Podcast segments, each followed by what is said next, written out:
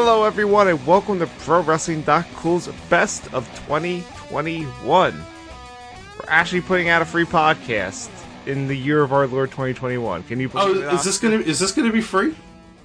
Yes. The, the the best and worst of are always free. The Oh, right, it's the lists that are on Patreon.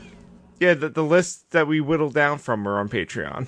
Which Well, is why for- we're making sure that we're putting out a great episode where we're all going to be really happy to be here and like making really great content that is going to convince people to listen to us. Well, John, I I asked the other day. I said, are, "Is this a thing we're gonna do?" And you did not say no.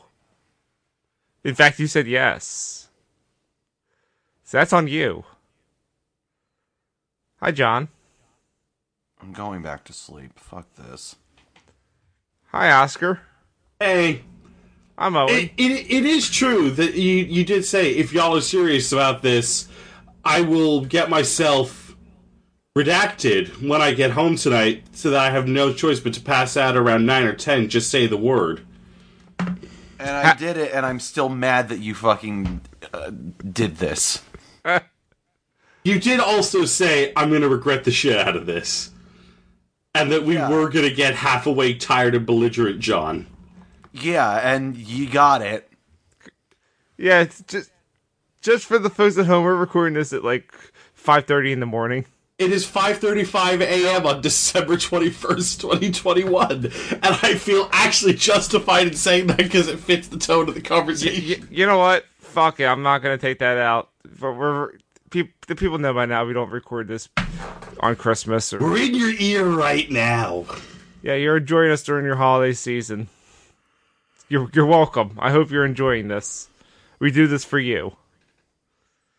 Anyway, we have a bunch of categories here for the best of episode, and uh, un- unlike years past, where we started breaking it up into two uh, two podcasts, we're just gonna do one podcast, one long, wonderful podcast for all you. Shall we get started? Yeah. All right. So the way it works is that we have a list of nominees that we're going to whittle down to a winner and two runners up. So essentially, you know, a first place and then two backups. So let's start with the first category for 2021. It's best new theme song, which I have a feeling I'm going to listen to some of these. Uh, the nominees are Tarzan Boy, which is Jungle Boy's theme. Where's My Mind, which is Orange Cassidy's theme. The Pinnacles Four Horsemen ripoff. Wild Thing by Jon Moxley uh, uh, for Jon Moxley. This is the the one he's using now, not the the one he used the first week. right? Yeah, not the Troggs one, the X version. Okay, good. I don't know why they did that. Because if you if I, I mean, look, I can tell you why they did that, but we'll get into it. Okay. Uh, Kingdom Symphonic Remix for Cody Rhodes. Miro's Conan the Barbarian thing. Well, it's the Paul White. Uh, Dark Side of TR, which is FTR. And Hook's Action Bronson theme. The song is called The Chairman's Intent. The hook theme is the chairman's intent. Yes. Alright, so.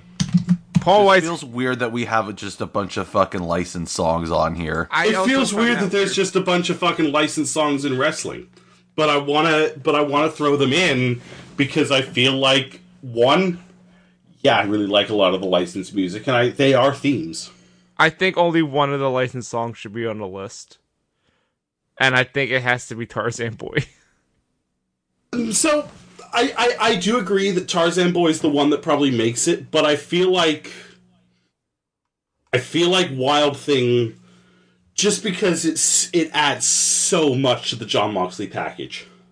It do- it does, but if we're gonna say which one's better to sing along to, it's clearly Tarzan Boy. Yeah, but I'm not willing to. I, I'm willing to have two licensed themes on here. All right, well, let's leave them on for now. Let's get rid of Where Is My Mind. Yeah, I can get rid of Where's My Mind. Okay, so I will eliminate that right now. I also want to say I have a three here. Okay, let's hear it. Um, FTR, FTR, Jungle Boy, and uh, well, I have it too. FTR and Jungle Boy, I feel like have to stay on here, and then for me, the third spot's between the Pinnacle, Moxley, and Hook. I'm listening to FTR's right now. This is really FTR's theme. Yeah, it's it's This a theme is really good. it's based on the it's an homage to the Midnight Express. It's really good. Uh, it's, it's like I just wouldn't expect this for them, and it's I, clearly I showed how much I've sh- seen of them wrestling. This is great. It's so good. You know what? I'm Yeah, I- I'm on board. F- FTR and Tar- and the Jungle Boy have to be on the list. Yeah. And then the third one is Paul White. Let's fucking go. It's so funny that it's the same song. It is pretty funny. But you could argue that it's so close to the same song it doesn't count as a Hear me out. It's it does the well, and I enjoy it. It's very good content. I'm not denying that. I'm not ready to get rid of it then. Alright, I feel like we can get rid of the symphonic Cody Rhodes theme. I liked it when I heard it, but he used it once and it's bad. I, I don't I don't need to hear it to know that it shouldn't be on here. It's the one Cody theme. pardon? Just It's just the Cody theme. Yeah, but it loves America. I'm gonna re-listen to this Pinnacle theme. Uh, I also feel like we can get rid of Miro's theme. Pinnacle. I don't like the Pinnacle theme. I'd rather have the Miro theme than the Pinnacle theme. I Yeah, this Pinnacle theme is fine. I'm, I'm, I I I can get rid of it. Like it's fine. It's not bad. Nothing about it's bad. It's just yeah, it sounds like another it sounds like another generic four horsemen knockoff theme. I feel like yeah, and I Tell me how this is any different from what Fortune used. I feel like I really liked the Pinnacle theme when I heard it, and then the FTR theme showed how you actually do a uh, how you actually do a retro homage. Exactly. Uh, I, I yeah, I, I want to keep Miro's theme for now. So I'm, I'm re-listening to it and it's real good. We we're all in agreement we can cut Paul White. No, we're not in all agreement. I would get rid of uh, Hook's theme before that. I'd also get rid of Hook's theme. I'm okay It- with getting it- rid it- of Hook's theme. Hook's theme is funny, but it's not the best theme. Hook's theme Hook's- is great and and really fitting, but also at the end of the day, I don't really like Action Bronson. Damn, had to do it to him. Yeah, I, I don't know. I, I I think I'm the only one here that like actually really likes Hook's theme, and I don't think it's top three. It's per it's perfect for him. My top three is still Jungle Boy, Moxley, FTR. My three is Jungle Boy, Miro, and FTR. So we're in agreement that we can get rid of Paul White if it's not in the, if it's not in your top three. John, is Paul White's in your top three? Fuck no. I I just wanted it to last longer. I'm glad it did. It's very funny. It's, I it's enjoy very it. Funny. So we're down to four. So we need to get rid of one. Is it going to be Moxley or is it going to be Miro? John, I think you're the decider on this. That Miro theme's real good, And Miro theme is real. and good. it's not licensed. but what does it being licensed have to do with anything? I'm just saying. I want to give it more credit because they actually made something for Miro. Yeah, they made the Conan the Barbarian theme. Hell yeah, they did. I how is a ripoff really any different than a licensed theme at the end of the day? You're asking someone who worked on music licensing this question. I know how legally it's different. I know. I'm just teasing you, It's a good ripoff though. It is a good ripoff. John. Which one do you want?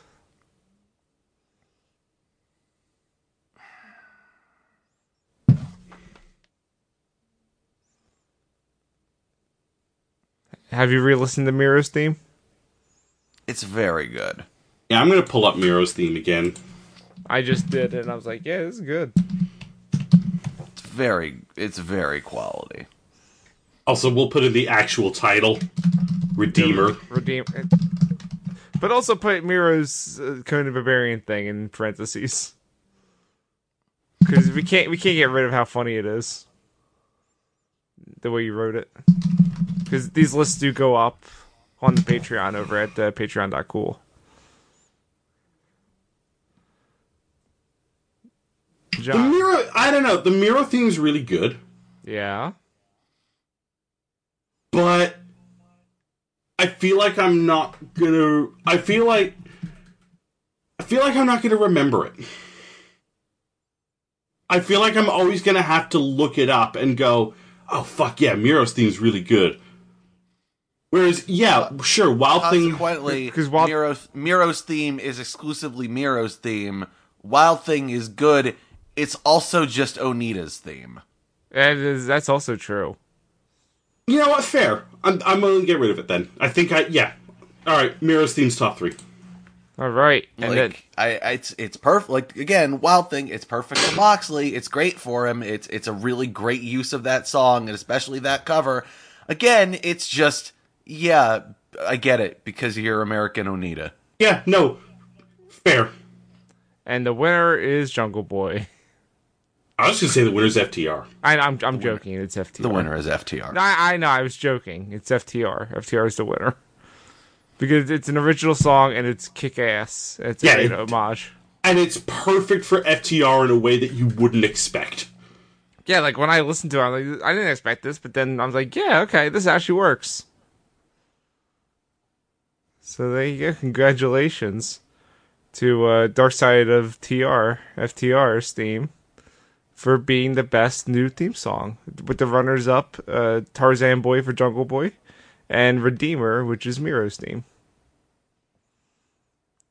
Let's go to this next list, and I'm already looking at one of these very interested in hearing the defense for it. Most potential in the next year. The nominees are Max Caster. Uh, hold on, we need to explain what this category is. All right, please tell us. I mean, uh, why the fuck do I have to do it? Because This is a category for people that we think are gonna really blow up next year. But remember, the whole point is that you know it's it's not like we think that they're going to be successful. It's that if we had if we had the book, this is who we would book as like the next big thing, based on their work from this year. indeed. And the Right, I forgot I forgot that it's if we had the book, not who we think. we are the Booker men. Yeah, because I mean, look, if if it's who we think, then the answer is always going to be Roman Reigns. The big But I feel like I, I but also I feel like it's people that aren't big this year that will be big next year. I mean, Yeah, Roman Reigns. I mean, the second person is always big. It's just it's height, and you can't teach that. And the nominees are Max Caster, Omos, Jade, Car- Jade Cargill, Danhausen, Hook, and Bron Breakker. Why the fuck is Omos on this list? That's- Omos is terrible. That was Uh, thing I was put him looking on at. there after watching that WrestleMania match and thought, man, Omos could be a big deal. And then I was, and then I watched more Omos and I was like, no, he's not gonna be. Guess what? We're in I don't know, I December. mean, he fi- he finally turned on AJ Styles. Aren't you? oh, excited? oh, did he? Did they finally do it? Yeah, they did it on Raw last night. Very good. So it's after the cutoff, so uh, it doesn't count. you know what? That's fair. But also, it's December. Omos is the same level he was at. That I would argue Omos is worse. You know what? That's fair. He is probably worse. Omos was the inaugural winner of least potential in the next year. Word. Uh, someone explain me why Max Caster should be on this list. Uh, so I I put Max Caster on there, and I I stand I do stand by it. Although I feel like maybe it's most potential in 2023 now instead of next year because of his incident that I think cooled him off a bit. But I think. I, I think that I, I still stand by Max Caster being on here because they have been reintroducing him onto Dynamite. Like they're letting him out in front of a live crowd. He's still really over. I think it's still a great gimmick. You know, I think that Ma- I think that Max Caster maybe not world champion level, but I could see Max Caster at the level of a TNT champion. I think the best thing Max, Max Caster has done this year was not on TV, and that was that those two promos that John and I saw. Do you remember those, John? They were pretty good. Where he challenged Tony Khan to a to a rap battle at Grand Slam, and then the next week he comes out and who the heck was it? Which rapper came out for Tony Khan? I don't remember. It was very strange. I mean, hey, I would argue stuff like that. I don't, and I, I will say, I don't think Max Caster is. Well, actually, no, maybe Max. I think maybe Max Caster's top three, but I'm willing to let him go. It wasn't Little Yachty, was it? It might have been Little Yachty. But anyway, my point is, is I feel like all that stuff kind of just adds to the fact that, yeah, Max Caster has a lot of potential. Yeah, he's not like, yeah, his best stuff this year wasn't on TV, but he's doing entertaining stuff. He's still, I think, a highlight of Dynamite. I'm not willing to cut Caster yet. Yeah, I'm, I'm I, I agree. Not ready to cut him yet, but I'm not convinced yet that he's top three. Again, I don't necessarily think he's top three, but I feel like there's a chance he could be. I think Bron Breakker could be top three, despite Bron the Breakker name. is abs- I think Bron Breakker is absolutely top three. For as horrible as his fucking stupid name is, like, yo, I'm sorry, he's still a Steiner. So here's here's my top three. It's the last three on this list: Danhausen, Hook, Bron Breakker. You know what? I, I don't hate it. I don't think Danhausen's gonna, you know. Well, again, if, if we're going by like the how we're defining this category, sure, but realistically, I don't see him having a lot of potential next year. Oh no, and I will make my. ar- I actually, when I was looking at these nominees just before we started recording, in my mind, Danhausen was the winner of this category. I don't know about that. I the issue that I have here is that I feel like with the cult fucking following that he's been building up over the past several months is as I actually do feel like Danhausen has a lot of potential to really like blow go to AEW and blow up next year and I the problem that I have with this is that I don't get Danhausen. But here's the other thing to consider. You know who else had a big indie following online and then had a shot in AEW and fell on his face? Warhorse. I feel like it's a. I feel like Danhausen and Warhorse are on a different level, though. Well, yeah, because Dan House is not is more of a comedy character. But also, here here's the thing with Danhausen, and I and I will say, I kind of I'm with John in the sense of I don't quite get Danhausen, but I'm starting to get there. I'm starting to kind of understand the appeal. Uh huh. Um, I also think, yeah, he's poised. Given he's very close with, he's very close with a lot of guys in that AEW locker room. He's already been on the Jericho cruise. With Ring of Honor basically releasing everybody, it's inevitable Danhausen's going to show up in AEW.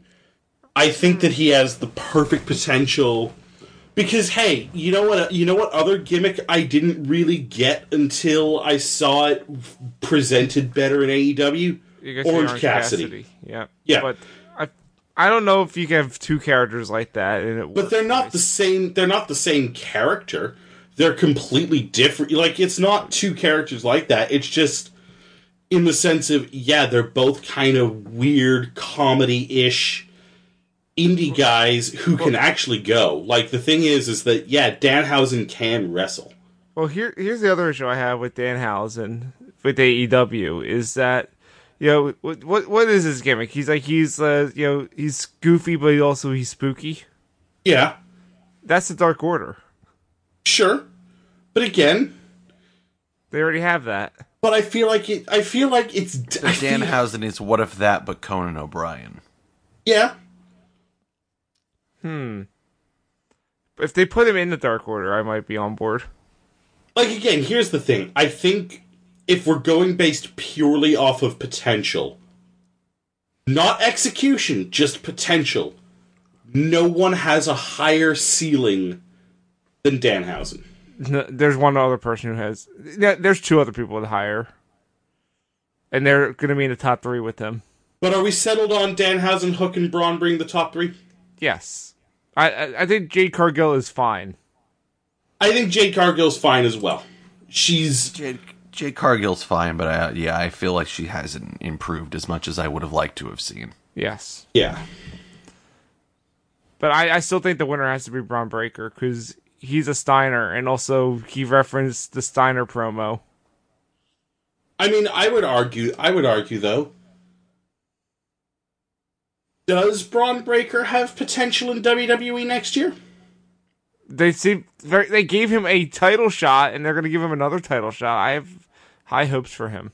They Bron seem hot. Breakker is very good at his job. Bron Breakker is a very good wrestleman. Mm-hmm.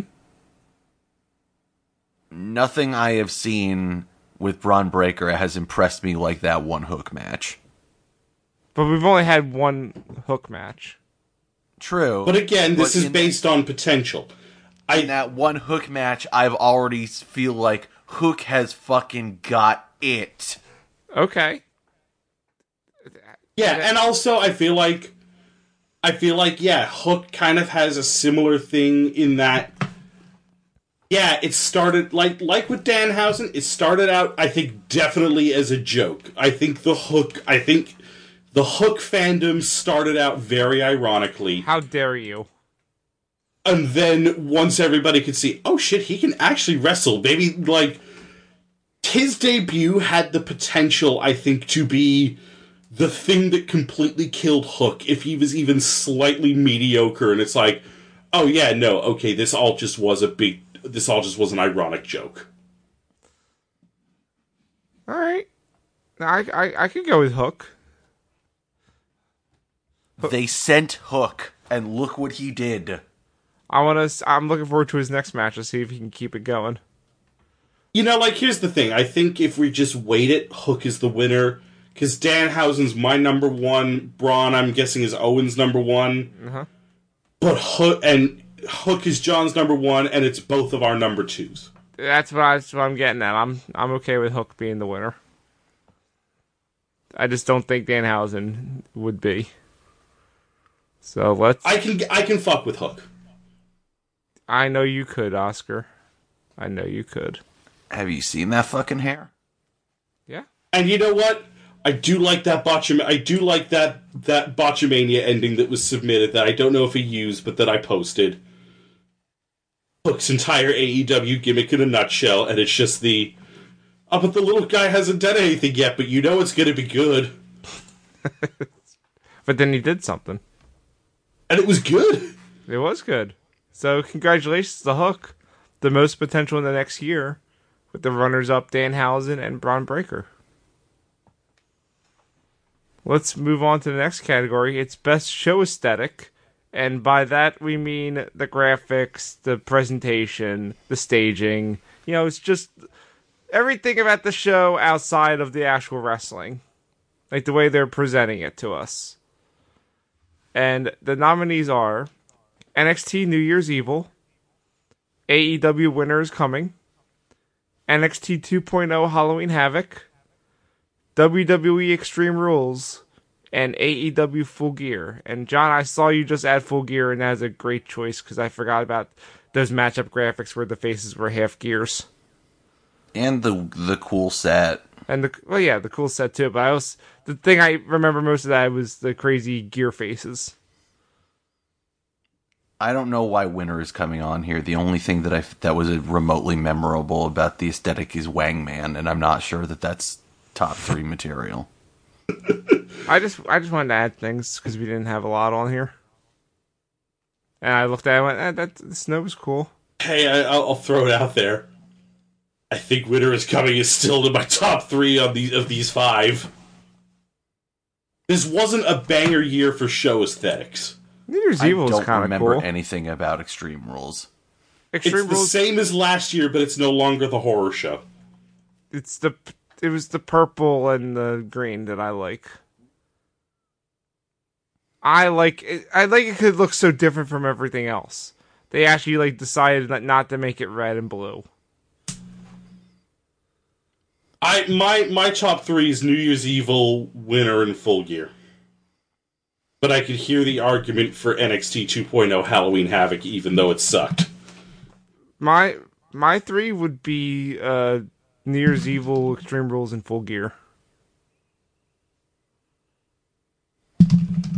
How about the aesthetics of those weird impact shows that where they're doing Southpaw? I have not seen Are those. those good? I've, I, I, I forgot. I forgot those happened. you know what? I would put that over uh, with Extreme Rules and Full Gear. Yeah, if you know the name of the show, uh, There's been a couple of them. I'll have to look it up. If if you can, they should send us a picture of it too, because I want to see it.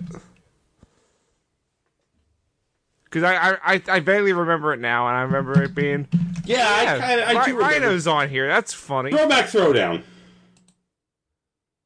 What was it called? Throwback Throwdown.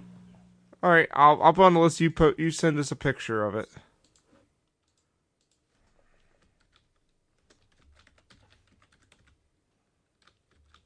Throw- Yeah, I'm looking at this. It is. It is exactly the aesthetic you think it is. Did you have a picture for the group? I have a picture of the matchup card. Posting it now. Is it? I have a feeling I know what that's gonna look like. I have a video. Yeah. Okay, that's kind of cool with the IPW. Uh, that's that's pretty good. Yeah, okay. This is top three. And it's just yeah, like just watch the video and, and look at how they nail it. Oh, this is perfect. You know what? This might win. Oh man, this might win. I think this does win. This is great. The the camera angle. Oh man, this is great. The back. It's the costumes that everybody has. Yeah, I know this is uh, NWA's whole thing, but they but this is just- far more. This is Southpaw because everybody's getting actual like gimmicks and shit. I know, but I'm saying that not just that, not just it's not just a throwback stack that's based on something else. This is them creating their own Yeah, crazy ass one because there is no old school history for Impact. This is great. I love it. This is the winner, yeah. and I think Full Gear and Extreme Rules are the the runners up. No, Oh come on! It's technically throwback throwdown too. Um, I'm gonna. I, I actually the one I feel strongest about that I feel really has to make top three. Want New Year's Evil on there? I the show wasn't great, but I really love the hand drawn aesthetic. That Yeah, okay. sounds cool. Yeah, New Year's Evil full gear throwback throwdown too. Oh. Yeah, like- I, I guess Extreme Rules isn't that different. All right, It's the same aesthetic as last year, and it wasn't a good aesthetic then. I I I- like it. I like the aesthetic, but it's the same as last year. Other- uh, aside from not being the horror show. And I mean, admittedly, Full Gear's aesthetic is also the same as last year's. But it didn't have the cool stage last year. True. Like that that stage with all the gears and the moving stuff, like they did it way cooler than they did it in 2019. Yeah. No, hundred percent. All right, I'm I'm okay with this list. But throwback throwdown. Fucking A. That came out of nowhere. I was that was good.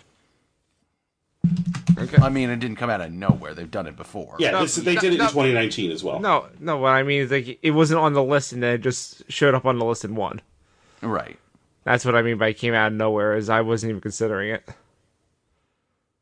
So congratulations, Impact uh, throw, Throwback Throwdown 2, the best show aesthetic of 2021. The runners-up, NXT New Year's Evil and AEW Full Gear. Next up, we have Most Improved. And this is for the wrestler from last throughout this year has really, you know, improved in the ring, on the microphone, just their whole thing. They went for someone that we went, ah, who even who even cares about this person? To, hey, I'm taking notice, and this person is one of the best things going. Didn't Miro win this last year? Uh, did he? L- look it up. And while you do that, I'll say the nominees, and we'll see if he gets eliminated or not. I hope he didn't win it last year. The nominees are Miro, Jade Cargill, Matt Cardona, Tay Conti, and Sammy Guevara. Okay, wait, no, yeah, Miro didn't win it last year. Then he's on the list. Miro wasn't even nominated last year. I know, I, I. That's right. He's he was still doing the gamer gimmick, and that was worse gimmick. He sure was. So, let me just say, Matt Cardona has to be on this. Matt Cardona wins this category. Well, Yeah. I don't want to say that yet. He probably is, but I don't want to say it No, I'm I'm saying it right now. The three is Miro, Cardona, Conti, and Matt Cardona wins. I'm perfectly okay with that. Yeah. Sammy Guevara was always fine. I would say actually Sammy Guevara regressed this year. I don't think he regressed, but I think that he hasn't like done that much more to show that he's on another level. I think he's a bad face. But we'll do that. That's next week. Okay. I think he's a I think he's a fine face, but whatever. Jade Cargill has not improved that much. Agreed. Well, I mean, she improved. If it's relative, she improved based on uh, she improved based on where she was last year. No, she's uh, like uh, don't get me wrong, she's absolutely improved. She hasn't improved that much. Yeah. But uh, Tay Conti has been really impressive this year. Tay Conti went from a, an NXT also ran that like eh, she's she's fine, she's got there's something to her, but like whatever. To like yeah, they put her in like a fucking main event match, and I'm not gonna say that she was like amazing, but like it was yeah, you know what? There's there's someone legit here. Uh, there's something legit here. Um, I will say, I, the one thing I would suggest is. Do we replace Tay Conti with Ruby Soho? No, she's always I've- been good. Yeah, I feel like Ruby Soho's always been good. She's just getting the opportunity to show that she's good. Tay Conti is someone who, to your exact point, whoa, she's good. Wow, I can't believe Ruby Soho didn't get nominated for Best New Theme since we're doing all licensed stuff. And Ruby Soho's okay. Dang. I don't. Ruby Soho was expected. Uh, yeah, okay. And again, I don't love Rancid. All right. But yeah, Matt Cardona has to win because he pretty much put you know Game Changer and all the other companies that he worked in on the map just by doing the stupid shit he's been doing. He's the only. He's like the only person I've ever seen go to the Indies and do the "I'm an ex WWE guy" gimmick that didn't feel sh- like the worst fucking most just like cringeworthy bullshit. He won the GCW title and dressed up as ECW Vince McMahon. Yeah, And made it a spinner belt. He had the Macho King crown made he out of turned it into the. U- the GCW Universal Championship. He is the fucking worst. Matt Cardona is actually the best heel in this industry. Uh, agreed. He just recently just quit GCW. Uh, you know, storyline wise. I don't know if also He, for real. he also keeps he also keeps smashing his fiance in the fucking head with things. well, you know what? She she had it coming. But yeah, I think Matt Cardona has to win because this is the best year of his career. Even though he won the Intercontinental title at WrestleMania, this is still the best year of his career. This year he got to hold a belt for more than a day. Yeah, And it was but it wasn't that much longer. Yeah. So yeah, congratulations to Matt Cardona, the most improved of 2021. The runners-up Miro and Tay Conti. All right, we're get, the next two categories are gonna be fun ones because they're very much our shit over here. Pro Wrestling Not Cool. Let's do the dot coolest spot. No longer sponsored. Why By Tommy no- Tallarico. Fuck that guy. all right, that's why I wanted to say. Just I wanted you guys to say fuck that guy. All right, Dot coolest spot. The nomin. is- So this is for s- dumb, stupid shit in wrestling. I thought this is just the best spot. Yeah, th- Yeah, these are, but these are stupid ass spots usually. As most good enjoy. spots are. That's why it's not the best spot. It's not coolest spot because it's the thing that's extremely our shit. Yeah. The nominees are Exploding Barbed Wire Baseball Bat from AEW Revolution. Moxley escaping the One Winged Angel with the power of explosives from AEW Revolution. Man, what a cool match that nobody remembers is actually being cool because of that ending. Yeah, I will fight for it. All right, we'll, we'll get there. I have the t shirt. Bad Bunny does a goddamn Canadian Destroyer from WrestleMania 37 Night 1.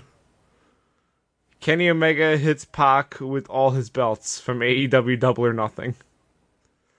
Petey Williams hits a Canadian Destroyer off Ultimate X from Impact Wrestling Slammiversary. The Young Bucks fuck up a dunk, hit a pile driver from the July 28th episode of AEW Dynamite, aka Fight for the Fallen. Jon Moxley and Minoru Suzuki trade blows from AEW All Out. A goddamn thumbtack shoe from AEW All Out. And Flaming Table from AEW Dynamite on December 1st. Moxley escaping the one winged angel with the power of explosives has to be top three. I do not care what the other ones are, but I need that on there. Remind me exactly how he escaped with the power of explosives. Moxley Moxley was in was getting set up into one winged angel position. Uh-huh. And because it was the exploding barbed wire death match, if you touched the ring ropes, a C4 an explosion would go off. Yeah. And while he's in the setup position for the one winged angel, he's like forcing Kenny out like he get he himself touches the explosives to cause everything to go off, which causes Wasn't him it that he got hit with the one winged angel and then he, he got his foot on the ropes to cause the explosion? Yeah, that's it. Yeah, that's what I thought it was too. Yeah. It was from the rope and it blew up. That's great. That's got to be on the list. God, I want to watch that match again. How do you guys feel about Bad Bunny doing the Canadian Destroyer? It was really cool and it unexpected. It's list. not top three. I don't think it belongs on this list because Bad Bunny didn't actually do anything. The person doing the Canadian Destroyer doesn't actually do anything. It's the person taking the destroyer that does all the work. All you're all you're saying here is, yeah, John Morrison is good at doing a backflip. I think it's just because in the moment it's like it was an unexpected move that you don't expect a celebrity to do. It's true. You don't expect a celebrity to do it. The celebrity also wasn't required to do anything because it was just John Morrison doing a backflip. That's fair. Okay, it's off the list. I think Moxley and Suzuki trading blows should be off Who the is list. Jon Moxley? It's I, I don't know who put that there. Wasn't don't, don't- don't blame me. Anyway, I think it should be off the list because hey, guess what? They had matches where they did a lot of this and it was better. yeah. It was a cool mo. I, it was a cool moment, but not a dot coolest moment. Was- this is that this is not coolest spot. This isn't moment. That's I know, as I said, this this would have belonged more in cool in best moment, but it's not fitting for what we have as the actual category for best moment.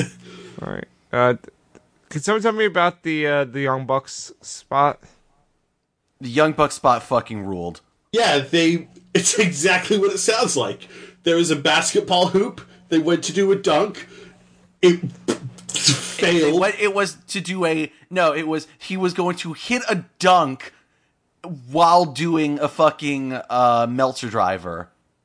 He fucks up the dunk. It was hilarious. was that a And botch that- or was that intentional? It was it was a botch, but it was a perfect botch. Was this when they dress up as the Toon Squad? Yes. Yeah. Okay, this, this I think this should stay around for a bit. I linked. It was I, I it it was it was a botch because they they showed it on BTE of them practicing them doing the spot beforehand and like them nailing it a bunch of times when practicing and then fucking it up when they you know actually had to do it. But again, the fact that they fucked it up made it even better because fuck them.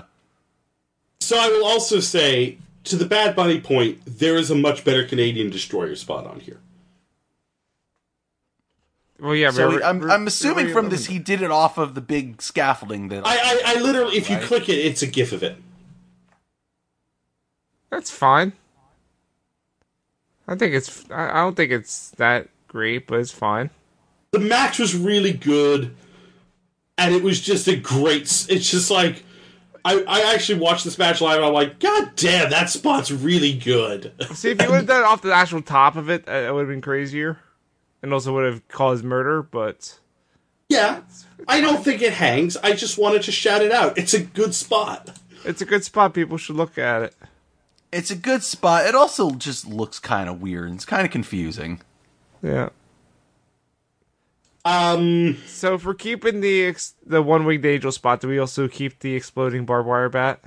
probably not. It That was a- That was a good weapon.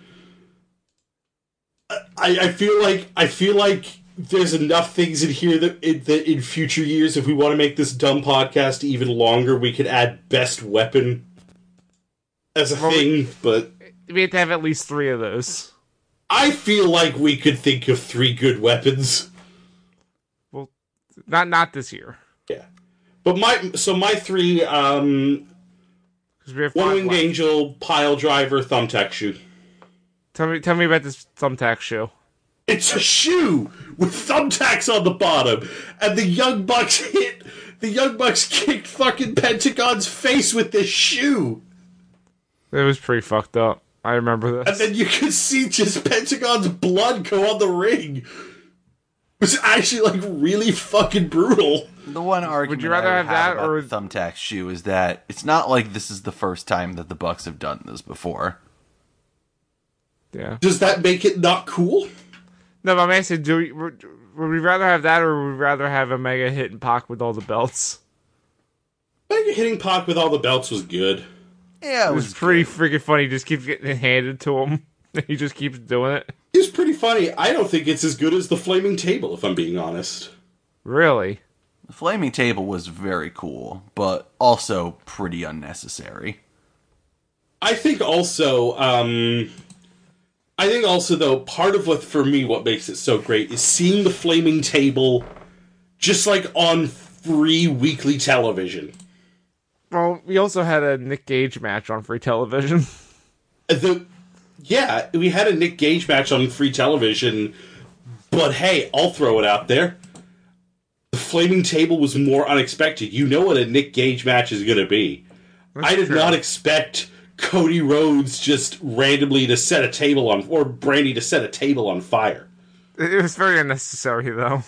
It fucking ruled. It did fucking rule, but I, I felt I don't know. As much as I was kind of down on it having it before, I feel like the thumbtack shoe actually made more sense for the match that they were having and f- worked way better into the story than the flaming table did. What about One Winged Angel belts pile driver then? I'm I'm, I'm okay with that. I'd rather go one wing angel pile driver thumbtack shoe. I mean, look, that was my original top three. I so I I'm can happy to too. I'm happy to not compromise Cody on this Shut by up. instead compromising the Cody spot. Oh. It's six seventeen a.m. and I'm just as perky and terrible as always. Merry Christmas. All right, we have our three. We have the explosives. We have the pile driver. We have the thumbtack shoe. I feel like explosives wins this. I don't know. I, I this, John was convincing me on that pile driver. The pile driver was Fucking great, up the dunk was really funny. but it was It's a not coolest spot. It's not best spot. But then Hear he me out, turned though. it. But then he turned it around and he dunked it, and then w- it's like that's what I meant to do. All right, fair. Yeah, once you throw in that part, this wins. I forgot we go. about that part. That, that that pretty much is the spirit of this category. yeah, I forgot about the part. I forgot about the part where he actually dunked it afterwards. And So again, said that's what I meant to do. Congratulations to the Young Bucks fucking up a dunk and then hitting a pile driver. And then I guess also hitting the dunk afterward because that's what he meant to do. from Fight for the Fallen, the Dot coolest spot. The runners up, uh, Moxley escaping the One Winged Angel with the power of explosives from AEW Revolution, and a goddamn thumbtack shoe from AEW All Out. Now comes All right. the worst category.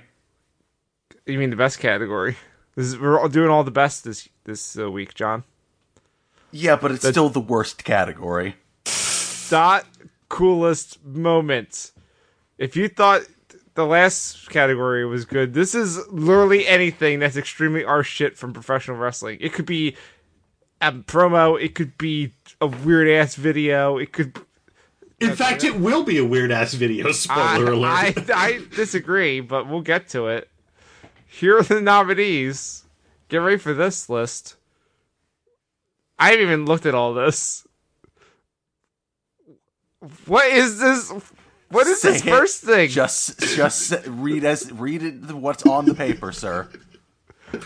All right. When were you when Find Bray Watts Uh, for Bree Watt, thank you. Bree, Bree, Bree Watt from, from WWTLC tables, ladders, and chairs. Dexter Loomis does commentary, stays silent the entire match from NXT New Year's Evil. A bored lady with a sting mask shooting a flamethrower from AEW Revolution. WrestleMania gets rain delayed from WrestleMania 37 Night 1. Hornswoggle played a sad song for the Shields from Element Clips. uh, DJ Conan from AEW Double or Nothing. TNT airs an ad for Domino's just Nick Gage pizza cutter Jer- Jericho's head. From the uh, July 28th episode of Dynamite, aka Fight for the Fallen. Johnny Gargano reveals the special War Games figure to Adam Cole from Mattel's Amazon live stream, revealing the new fig- new figure. Rob Van Dam introduces himself as the graphic introduces him in time with RVD from Dark Side of the Ring, In time with RVD's pointing. Pointing. Uh, again, I, I let, let me pull this out so I can actually see some of these long ass stupid things. All right. Uh, Arn Anderson tells Cody about his Glock from the uh, September 29th episode of Dynamite. Roman Reigns talks shit about AEW being smaller than WWE, proceeds to tie head to head with the Bunny from SmackDown and Rampage on on uh, October 15th. And most I wasn't quite sure how to list that show. That that works. And uh Bing Chilling from some John Cena thing in China.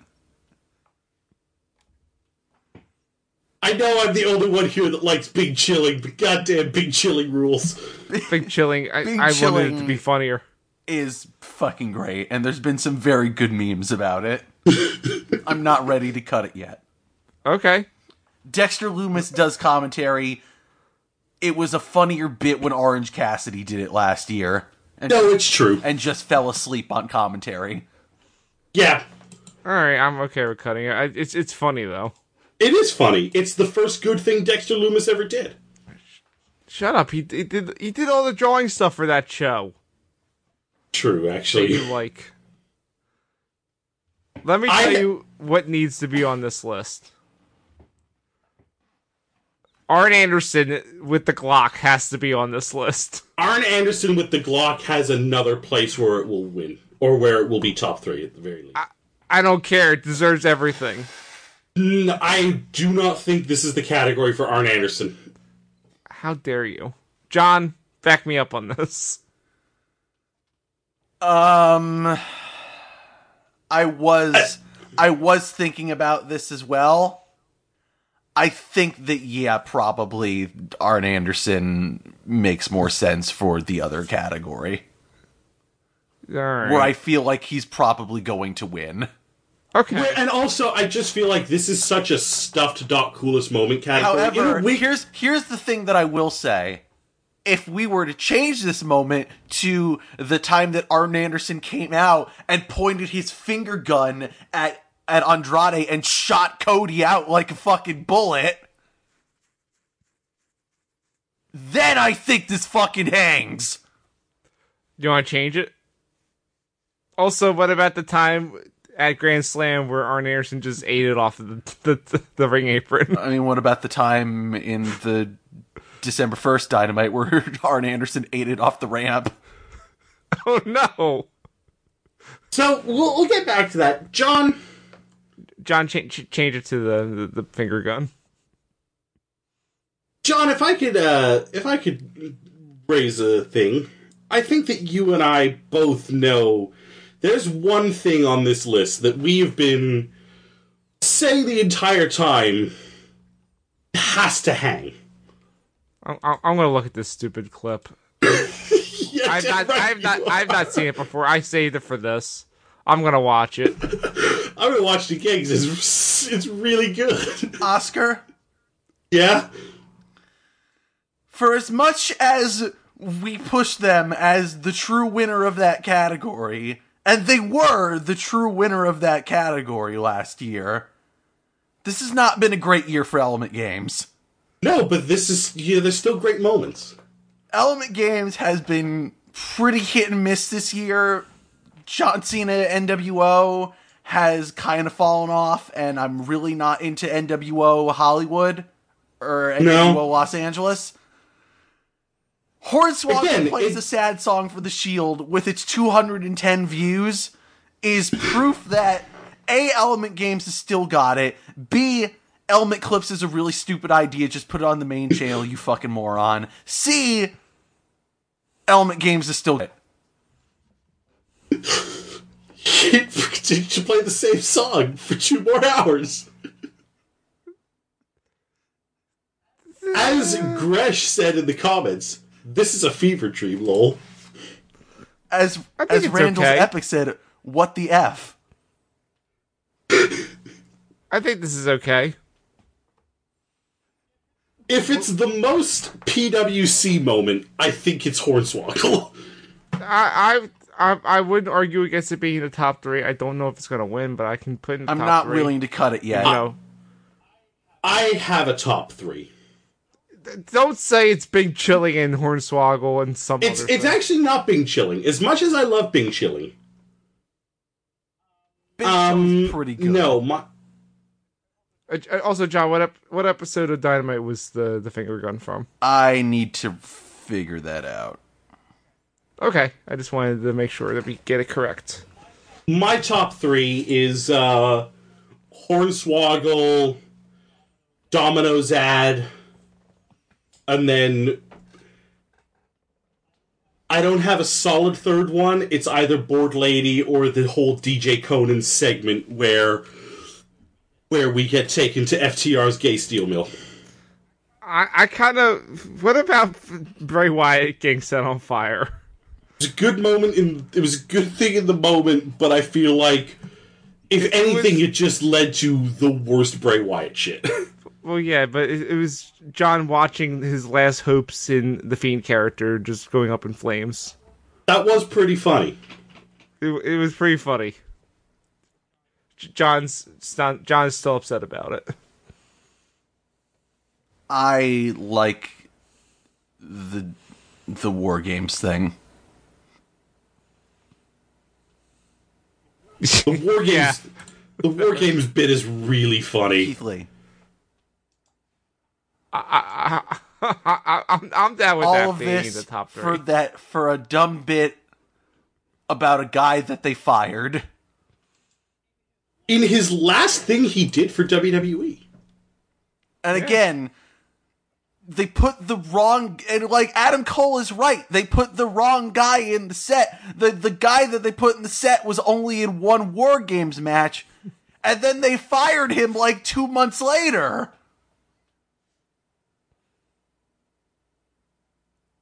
You want to hear my top three? I think it's uh, Hornswoggle because I can't get you guys to not have it in the top three. The War Games thing, and RVD p- doing the pointing. RVD doing the pointing was fun, but I I'm I feel so strongly about TNT airing the ad for Domino's. I would also I would All also right. say that the top three is Hornswoggle, TN uh, Domino's ad, Johnny Pizza- Gargano and Adam Cole. I- I'm, very I'm okay. happy with that. I'm okay with that. I'm, I'm, I, I can accept that, but the winner is not Hornswoggle plays. It's not sad song for the Shield. It's not the Well, winner. you can be wrong. It's top three. It's not the winner. I think the winner has to be the the Domino's ad because it was they got so the Domino's got so fucking mad about it. WWE legit ha- had stories planted to fuck with AEW over it. Right? That rules. The whole thing was just ins- it's Yeah. insane. Like, also, that Domino's ad, I just remember because I just started back at work when that happened. And the first thing I did with every single coworker I saw was, "You need to fucking watch this," and their reactions were perfect every time. I'm like, "What the fuck? Oh, that's really funny." I I love it. I I I think that should be the winner. Does anyone disagree? No, Awesome. All right. So, congratulations to TNT airs an ad for Domino's just as Nick Gage pizza cutters Jericho's head from the July 28th episode of Dynamite, aka Fight for the Fallen. The dot coolest moment of 2021. The runners up are Hornswoggle plays a sad song for the Shield from Element Clips, and Johnny Gargano reveals the special War Games figure to Adam Cole from Mattel's Amazon live stream revealing the new figure. Keith Lee. Keith Lee. See, that was a good category. All right, this next category is very much up John Oscar's uh, shit. I've seen only. Let me see. I've seen. I think I've seen one or two of these episodes. So this is up to you guys. It is the best Dark Side of the Ring episode. The nominees are The Ultra Violence of Nick Gage, Collision in Korea, Becoming Warrior, In the Shadow of Grizzly Smith, The Dynamite Kid, The Plane Ride from Hell, The Double Life of Chris Kanyon, Blood and Wire, Onita's FMW, Bikers, Bombs, and Bedlam, Johnny K9, The Many Faces of Luna Vachon, Extreme and ex- Obscene, Rob Black's XPW, and the steroid trials. It's up to you guys. I'll I'll chime in when you guys have a top three. Okay, so I my thinking here is one, yeah, it's every episode but the Pillman episode because the Pillman episode was never in contention. Yeah. Do you have a top? So I have some ones that I feel like we can eliminate right away. Warrior was fine. Yeah, Warrior was fine. Um, I don't think it revealed anything new about the Warrior. Yeah. Um, I'm also I, f- I feel like steroid. the XPW can go. I feel like the XPW episode can go. They didn't have a lot to say. There was there was some interesting stuff in it, but they didn't have a lot to say. I also f- I feel like they were expecting XPW to be like as wild as the Herb Abrams episode. yeah, or even the New Jack episode. Yeah. Um, look as as interesting as it is that they talked to Jerry McDevitt. Like I feel like they didn't actually do a lot with the steroid trial episode. I think the steroid trial episode was really good. I don't. I'm willing to cut it because I don't think it's top three. But I feel like also, like, yeah, I'm willing to cut it. But it was fantastic. I think it was a good episode where they they needed more time because they I feel like you know they it's like again they have like they have like Meltzer and Wade Keller and, and people say, mentioning like you know oh yeah the, the prosecution really fucked up and then they never delve into that at all yeah, this should have been a two-parter. yeah like there I feel like there was so much more that they could have discussed in this that they just didn't And I, you know what it did get me doing is it got me starting to listen to that lapsed fan podcast series where they literally have like 40 hours of content on it because they read the entire transcripts and then analyze every day of the trial.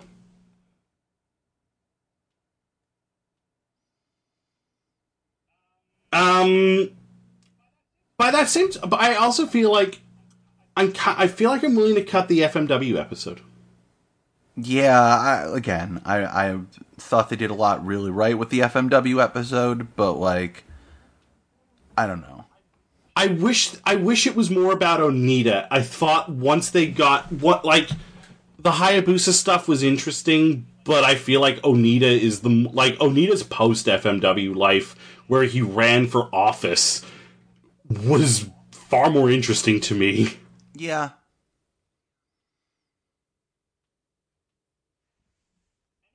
Anyone, I feel like ones that I I want to lock into.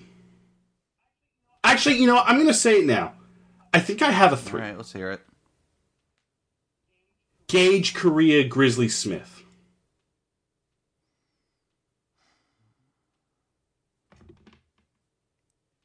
You- You're really not putting the plane ride from hell Yeah, on here. there's a part of me. Plane Ride from Hell didn't. Sorry, what's that? I get. So for me, I guess with the Plane Ride from Hell, it's really good. Did it re- and having the stewardess was impactful? Did it reveal anything that you didn't already know? I mean, other than Tommy Dreamer's a piece of shit. Other than Tommy Dreamer's a shithead? I mean, look, I think that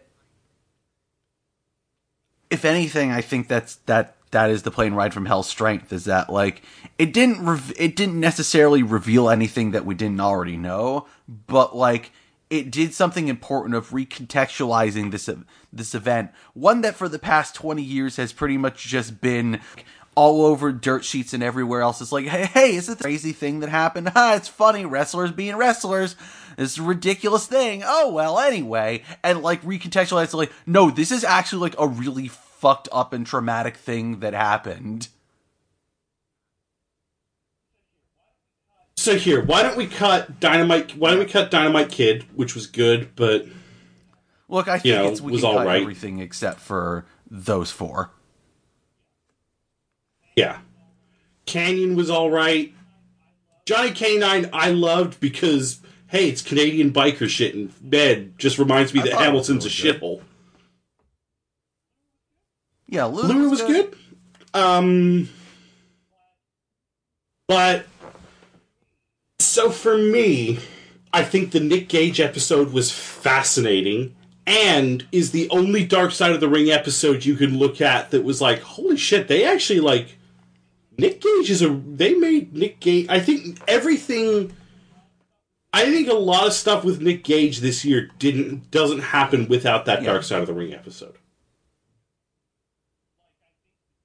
Like I think the Jericho like, you know, the Jericho Gage match where MJF is just able to say one of the most dangerous people in the world, Nick Gage, doesn't happen without a bulk of the AEW audience being introduced to like the shit from that I mean, episode. look, I, I for me, it's it's really just a matter of do would you plane ride from hell or collision in Korea? And for me, I think Collision Korea was more interesting. I almost liked how Collision in Korea became this kind of dark comedy episode of just holy shit, these guys are these guys are morons and almost in many ways started an international incident and Eric Bischoff is deluded here. Or all Eric Bischoff cares about is, yeah, but Vince McMahon didn't do it. You're not wrong. Plus, you know, it's one of the rare instances of Chris Benoit preventing a murder. All right, I'm swayed. Fuck you, Oscar.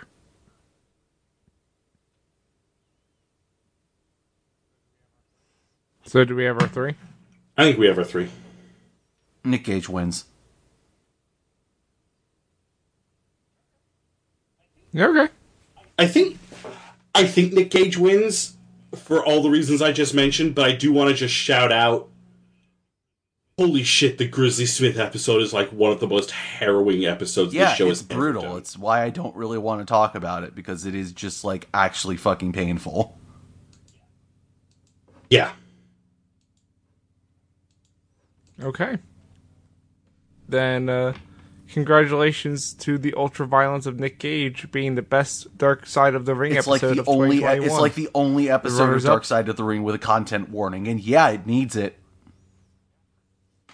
yeah. The Gri- The only other episode of Dark Side of the Ring that made me feel like as empty as the Grizzly Smith one was the Von Erichs episode. the runners up are the collision in Korea and in the shadow of Grizzly Smith. All right, you guys ready to, to move on to the next category?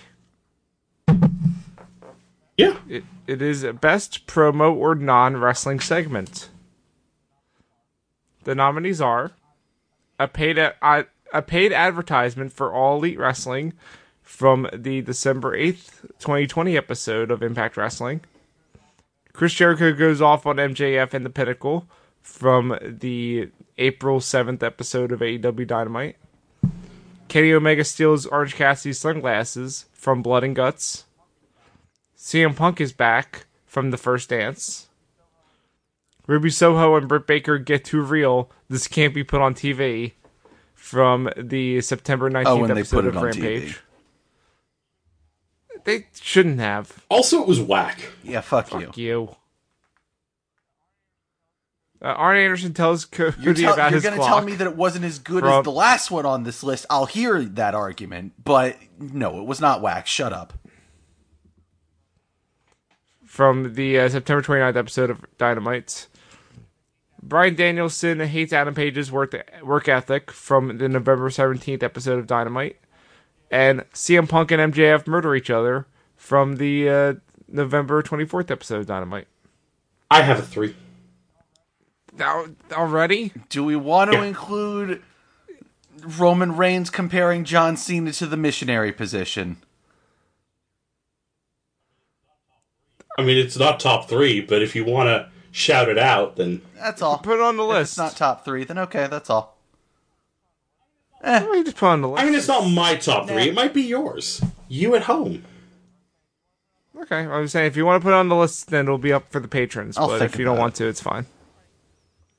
All right. So for me, uh, a paid advertisement from All Elite Wrestling. Uh, CM Punk and MJF murder each other, and then either CM Punk is back or Bryan Danielson hates Adam Page. No way. You're not excluding this the Ruby Soho one. And Yeah, I- Anderson and the Glock one. Okay, fine. Um, but I feel so strongly that Ruby Soho and Britt Baker is not a top three promo. I watched it live. I watched it because y'all kept telling me, "Holy shit, they're so. This is so real. You know, this is like, oh wow." And then I'm like, I don't know. You weren't this there. Is... You're right. I wasn't there, but I watched it on t- But I watched it on TV. It was John, it fucked was up fucked and up. it was great. You weren't there and you're bitter because you couldn't be there. I'm not bitter because I couldn't be there. It's Yes, Rampage. he is. No, excuse I, I feel like is I Rampage, feel like baby. I feel like I don't know. I could have seen basically this promo in the Divas era. No. I I don't like. wow. I Fuck don't. I I felt the line about you're only here because you're sleeping with someone in the back. One doesn't make sense. Two is like such like. It's it's a cheap shot, but it's not even like a good cheap shot. It's like, again, that to me felt so divas, like so like, like that's a line that that that's a line that's basically like bad ruthless aggression But women's also, that era. wasn't the line. You're misrepresenting it. But i also don't care because I don't think it's top three either. I just don't want it to be dismissed. It shouldn't so be, and you're right. Because Oscar's And he better. is bitter. These are all true. It's just not top three. Okay, but it's not being eliminated first, is what I'm saying. I we can eliminate Kenny Omega steals Orange Cassidy's I- sunglasses. It was fun. It went on too long. Fine. I, I, would agree. That might be top three. We have a lot of really strong ones up here, John.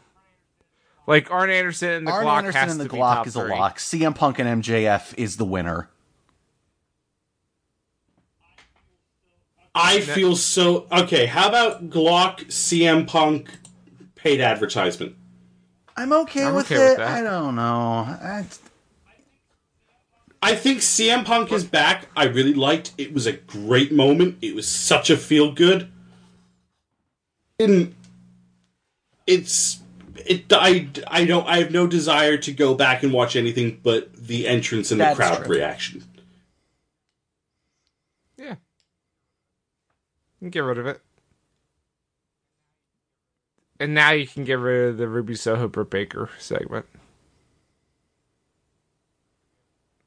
Let's see, we have so we need to get two, rid of two more.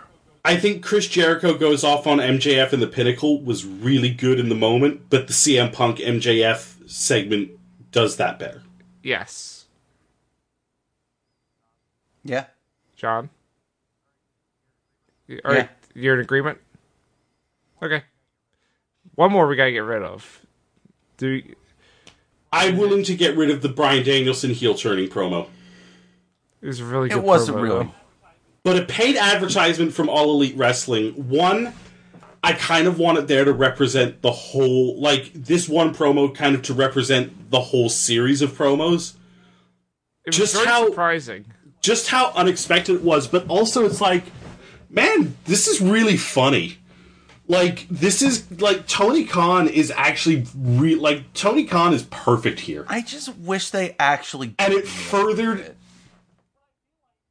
but i feel like i feel like it it served as justifying in kayfabe why it's cool that the, the AEW belt is on Impact.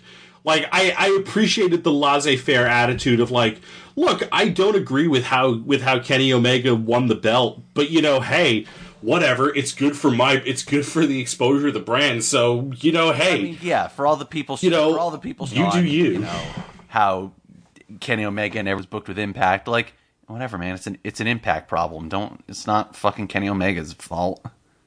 T- take it up with Scott D'Amore. yeah. He agreed to all this shit.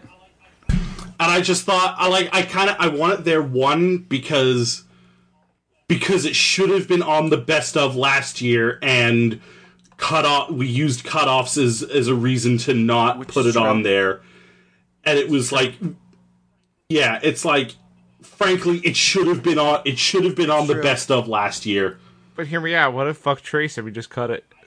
no because I I support Trace's endeavor here I know he's not here but I know. I was just, I was just talking shit because he Yeah. won't listen to this. yeah because he's smart wow. These are really long. I don't know why we record them. Some people actually do listen to them. Turns out they enjoy it. I don't believe this. So, so which are we eliminating? The, the I'm I'm willing to eliminate the Bryan Danielson one. It was a really good promo, but it, like it, it was a it was a great promo. It th- this is you know this is the Sophie's choice of this category. Heck, I I could go either way. I, whatever you guys want to do with this. Cut Bryan Danielson, CM Punk, and MJF win. Yeah. Yeah,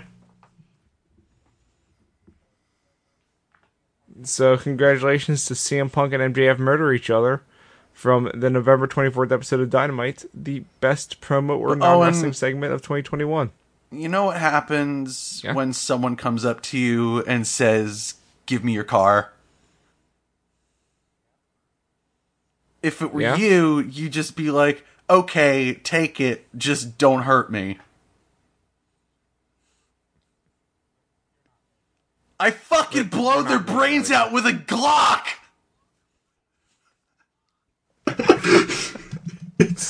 Are we sure we don't want this one to win? It's fucking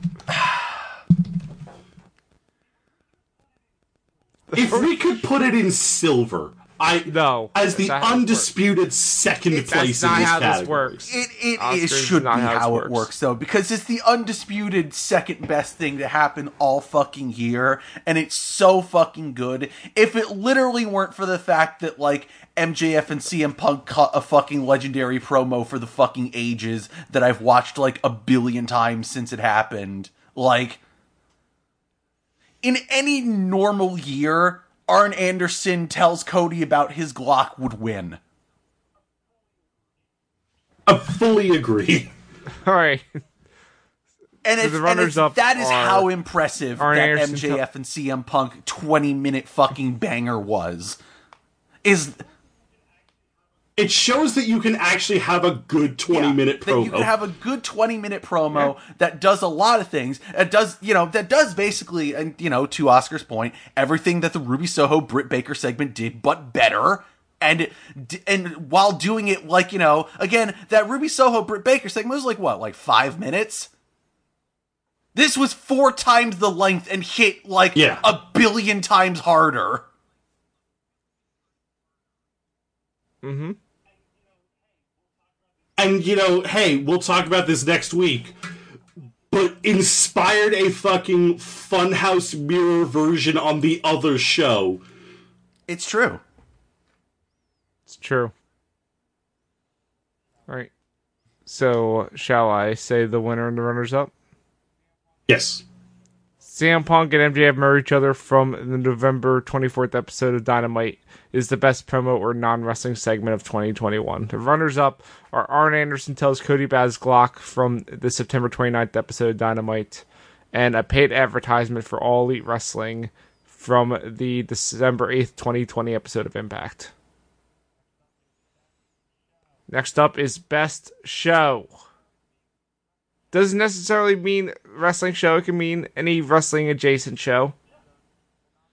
However, Yeah. the wrestling The nominees show is are- not nominated this year because it was very hit and miss. Like every year, but y'all still Uh, insisted on it. the past two years it was a fucking banger and great and the best one. This year, being the elite got too bogged down with shitty with shitty gimmicks that weren't working, like the fucking terrible Nyla Rose, Vickie Guerrero thing, or uh, Leva Yep. the, the endless fucking Leva Bates, uh, Alex Reynolds, and Peter Avalon love triangle. That's still fucking going, by the way. I've stopped watching. It's been. It's been.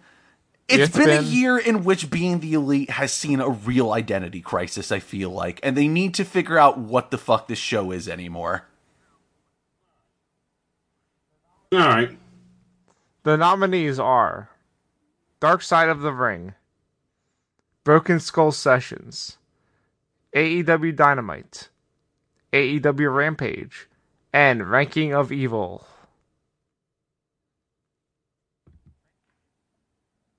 Ranking of Evil. Ranking of Evil is not good. Have you seen it? I, I, the little bit I've seen, I don't get it. But Evil Uno's an expert in all things evil, and he takes notes on these video games that have very evil things. Did you know skeletons are extremely evil? I mean, hey, I think you know. We, I think if anything, um, I think I think if anything, uh, it shows that the only video game based show on Giant Bomb is not good, which means Giant Bomb should just go further into uh, talking about anything but video games. I hate this. And Shut I up. you.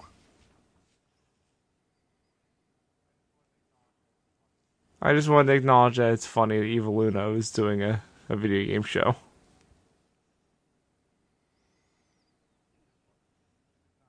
It is doesn't- funny. It does not need to be top three.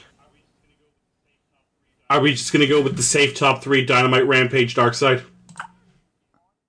Should Dark Side even be on here because it's its own category? Yeah, which further proves it's such a good show that it has its own category. I think it should be Dark Side, Broken Skull, and Dynamite. I agree. Sure. Rampage Skull shows are pretty good. started very strong, Rampage is still a really enjoyable hour. It's a good, well paced show. It's it's the B show. It's a It's an hour. Just wait until they and have most more of hook it on is there. inconsequential. Is the pro is the problem more than anything? Like it's a great fun hour. It's just it's it's a, it's an inconsequential hour for the most part, and of course it is. It airs at 10 p.m. on a Friday. Who gives a shit?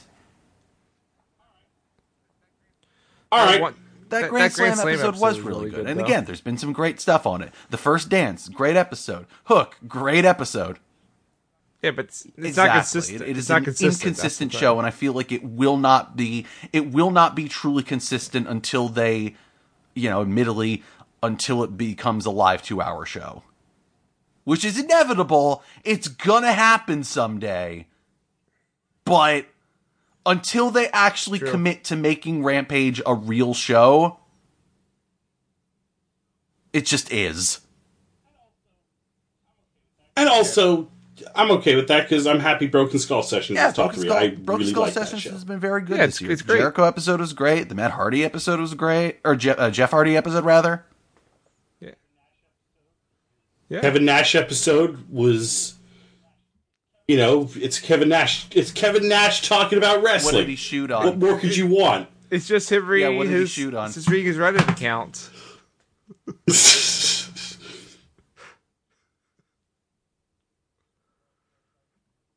So Dark Side, No, wins, Dynamite. I guess.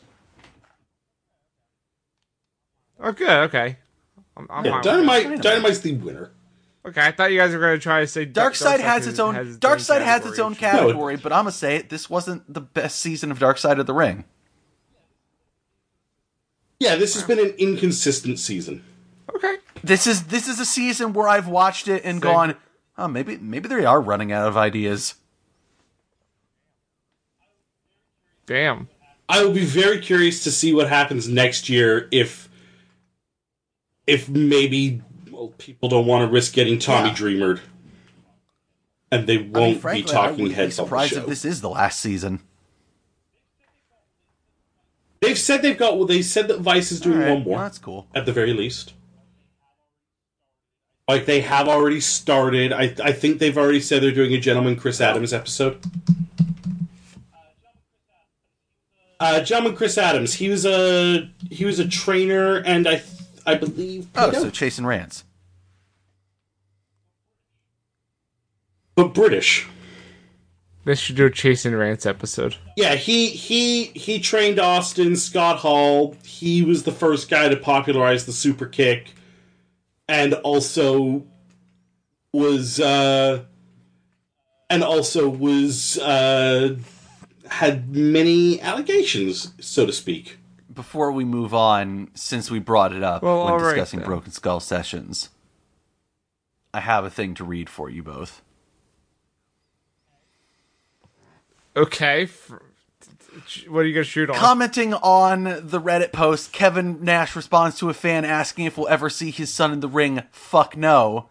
Kev Nash shoots on this, says, One of the lessons I learned in the business early was this you don't make your kids the product, you sell your product to the kids. I remember working those shows back in the day, most of the crowds would be kids. Vince was smart. He knew kids buy everything. You'd arrive at the arena and spend about 20 minutes talking over your match, and the rest of the time signing posters, action figures, all of it. Fuck, my wrist was sore before the match even began. Why do you think one of my poses was grabbing my wrist and adjusting my glove? I had about 400 autographs in the bag and still had to work 9 minutes with Savio. Or if I was really lucky, Shawn would want to go 25 minutes and have you still gasping for breath while Paul was loading up the rental car to drive across Staten Island. Kids were one thing Hulk got right away.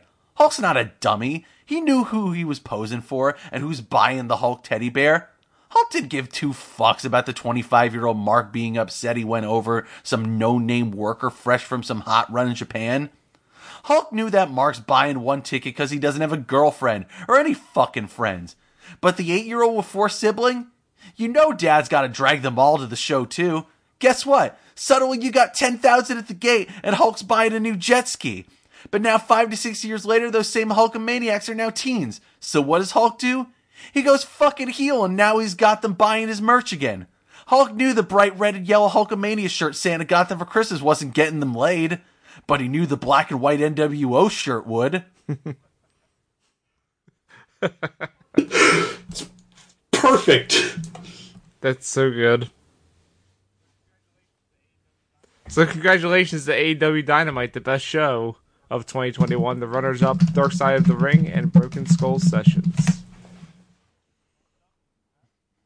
Next up is Best Surprise. Boo! Ah! It, sorry, that does not win. The nominees are Say it right, it's Kenta. Kenta,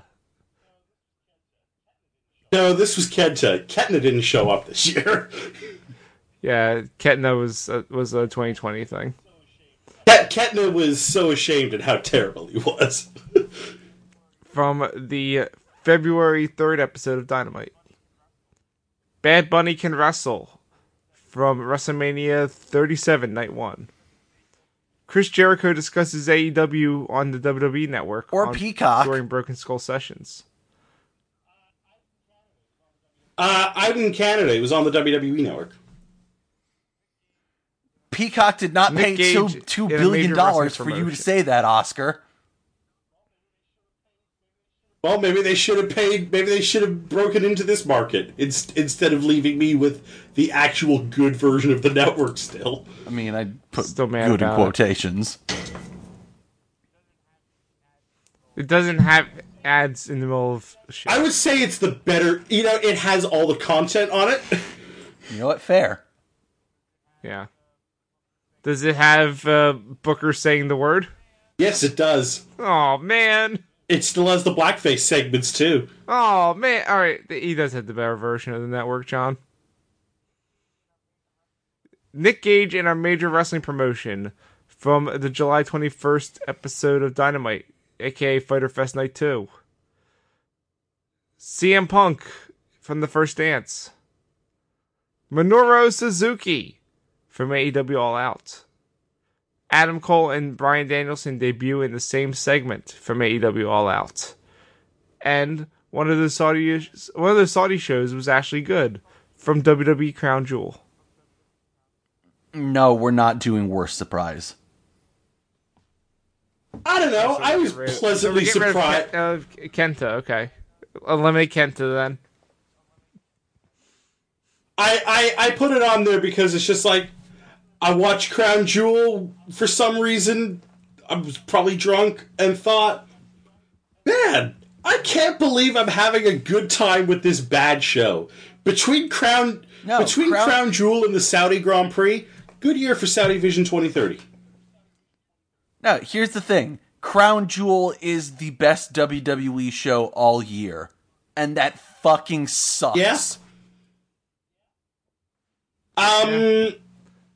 Take I think- t- take Kenta off the list. Uh, yeah, that was on there as a troll. I mean, Kenta was cool. It was a nice surprise. They didn't do much with Kenta. There's a better New Japan surprise on this list. Bad Bunny can wrestle. Similarly, I'm willing to take off because, yeah, it was cool that Bad Bunny can wrestle. He had really good opponents to work with as well. I, he- I liked it, but I also don't think it's the best surprise. Shout outs that Bad Bunny could hold his own. Yeah, he did good. I, I I would like to see him come back. He did good. Similarly, I think. You know what? Actually, no, I'm not. I think Chris Jericho discussing AEW on the WWE Network and or Peacock. I think that should be on the list. Yeah, I was legitimately shocked, going, "Holy shit!" They're actually like talking about all those wrestlers and actually name dropping AEW. Okay, yeah, fair. I think you know what? I think the problem is all five of these. I think are legitimate, good surprises. Yeah, I agree. Like the Adam Cole. I think Adam Cole and Bryan Danielson. Yeah, you can make the argument of, okay, yeah, we all knew that they were bound, but I don't think anybody expected both of them in the same segment. I agree. CM Punk. I CM would Punk argue. was the worst kept secret, though. Yeah, in fact, you know what? I actually think there's a better category for CM Punk here. I feel like that that category passed us already of Dot of you know Dot Coolest moment. No, No, I- no, I know, I know where you're putting it. I'm just saying. It, Yeah. it would have had a better shot there, but it's not there. It was not a Dot Coolest moment, though. It's not. Dot Coolest moment is not best moment, and I feel like we need a category. I feel like. Whatever, this is this is admin stuff. I feel like Dot Coolest moment is at this point for dumb bullshit, and CM Punk doesn't count for that. I, Always I was, think, I think baby. CM Punk is dumb bullshit, but okay. Um, I absolutely think that CM Punk belongs on here, but I'm not going to argue it. I mean, to me, CM Punk would win. I'm not. Then I'm willing to not cut it because I do think, yeah, sure, the, there were CM Punk was the worst kept secret, and they definitely started alluding to it. But also, the fact that it was the worst kept secret is part of what made it best because there was still like the, even though they they're everything telling you of like, yeah, no, of course this is going to happen. They're not going to fucking lie to people. They're not going to just do this bullshit. You still have the back of mind. They're not actually bringing CM Punk though. And I think also there was They can't actually be. And you know what? I think we can add on to that as sort of subtext. CM Punk is back and looks like he hasn't missed a step.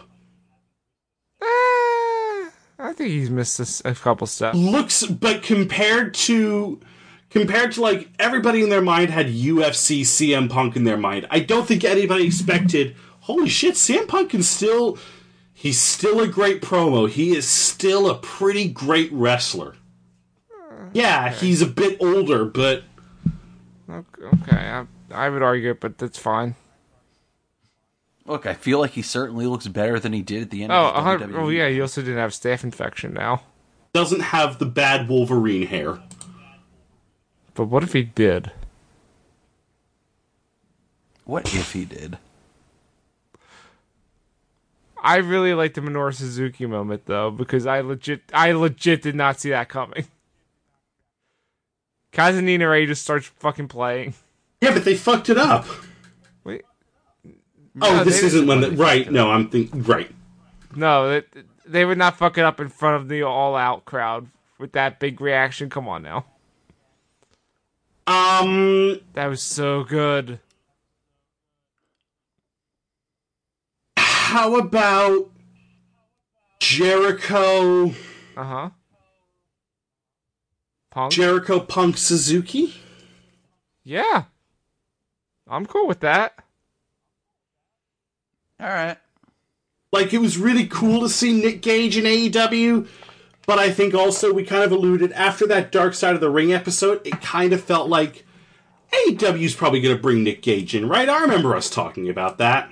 Yeah. Like personally, I would put the the Cole and uh, Bryan thing over Punk, but I'm not going to win that argument, so I'm okay with this. I, I'm willing to hear that argument. Like that. That's the thing is that these are f- these are five legitimate holy shit things. Like to talk about just how wild this year was. Yeah, because with with Punk, like the whole show was built up around CM Punk's going to be here, and then you know he he showed up. Whereas we heard rumblings around like, oh, you know, Bryan's going to show up at Grand Slam, or Cole's going to show up, you know, coming down the line. I think Nope. this for me. Yeah, as look as I said, I think for me the surprise was that they did them both in the same set. That's what I, that's what I'm saying, because everyone's like, oh yeah, they're going to come down the line. No one expected them to both show up way sooner than any of us thought. I think people had expected Adam Cole, considering like after that match there were already Adam Cole chants. Well, there's always Adam Cole chance because that's what wrestling fans do. No, But After wait, after, after what the main event of All Out. I feel like after the main event of All Out, there were Daniel Bryan chants, or Bryan Danielson chants.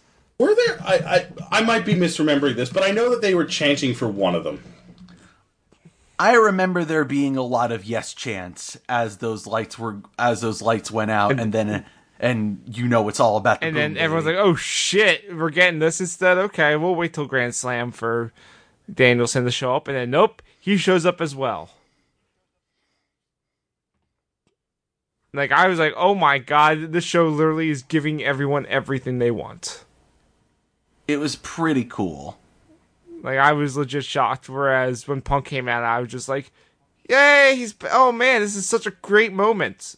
It wasn't a big surprise, but it was it was a great moment.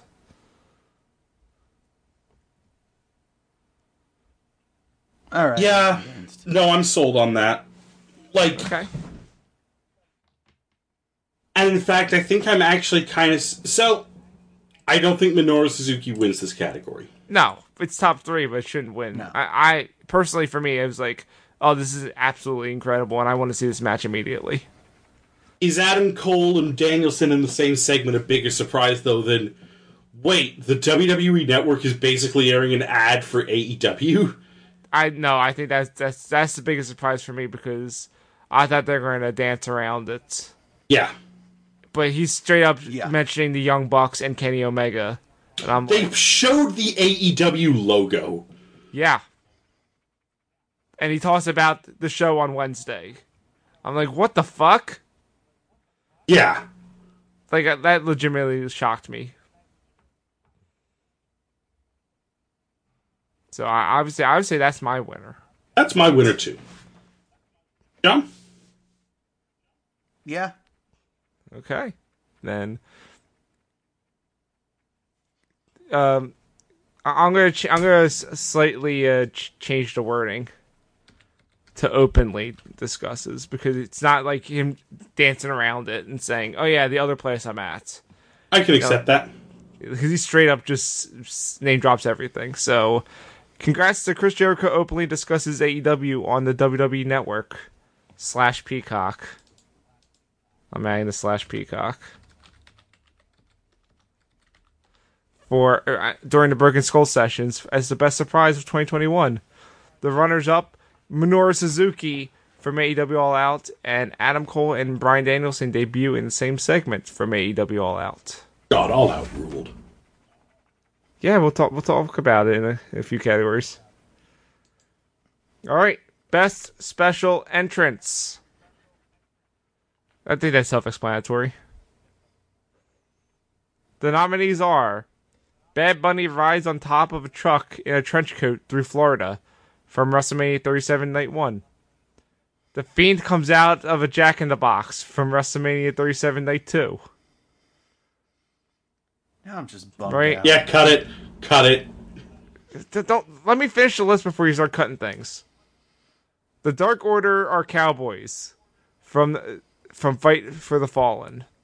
Chris Jericho enters to no music from the August 18th episode of Dynamite. CM Punk's first entrance back from Rampage, The First Dance. Jericho's last match from AEW All Out. Grand Theft Darby from Full Gear. And MJF enters as a face in Long Island with a video package to, about what it means to be a hero from the December 8th episode of Dynamite. That was That MJF entrance I need was to look at those. so good. it was And also just like I think MJF had genuine like even though they were definitely positioning him as a face, I think there was a feeling of whoa, they're actually cheering for me. Here's a question, John. What's a better entrance for MJF from that ep- from that night? Is it that or him coming out to Billy Joel? That didn't air on TV though. It doesn't say best special entrance on TV. It just says best special entrance. I feel like the on TV is sort of implied. Ah, I don't know. I think Oscar's right, but him coming out to Billy Joel is perfect because it shows exactly that he's a fucking Yeah, heel. I just wanted to, to point that out. it was really fucked up. It's it's it's very good. Okay. I feel like Jericho's last match has to be on this list. Jericho's last match. I so I have a three. that was fucked up. What's up? Jericho with no music. Jericho's last match. MJF. Although I'd be willing to You're not gonna I- put CM Punk on there? I was just about to get to that. I'd be willing to cut Jericho with no music for CM Punk's first entrance back. But here's my question: Is it was it a special entrance? Yes, CM Punk doesn't normally like hug everybody in the crowd. Well, it's very irresponsible for him to like crowd surf during a pandemic. It's true, but you know, it's very irresponsible to have wrestling shows during a pandemic. You know what? That's also fair. The Dark Order entrance needs to be on this. All right, That's pretty. Uh, that was the Dark Order entrance is very good. I so we can cut the Fiend, right? yes. I just wanted to get through the list before you started cutting things, but yes. That's I don't. I I put it on here, but I admittedly I don't remember the entrance all that well anymore. John, do you remember it? Not really, no. Like I I'm sure that I put it on here because in the moment I was like, "Yo, this fucking rules." Let's say, is last year the one where Sting drove the truck and Darby Allin was riding behind it, or was that this year? Well, Sting debuted at Winter is Coming last year, so oh, that is Grand Theft Darby. That was Revolution. That That was- was Revolution, wasn't it? Or, oh, no, that was. Yeah, that's the full gear entrance, right? That that is the one. Yeah, I don't know. That one fucking ruled. God, it did fucking rule, didn't it? Yeah, Darby was r- riding on his skateboard, holding on to the back of the truck while Sting's just driving it. Oh, that was that was really good. I think I think we can't cut that one yet.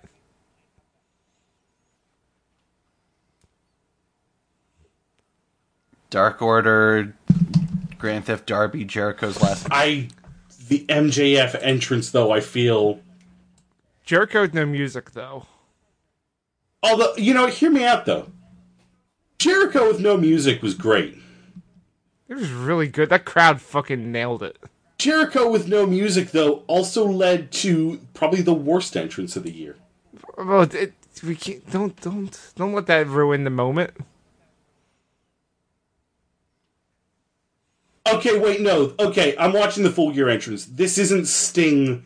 This isn't Sting dragging dragging him behind the truck.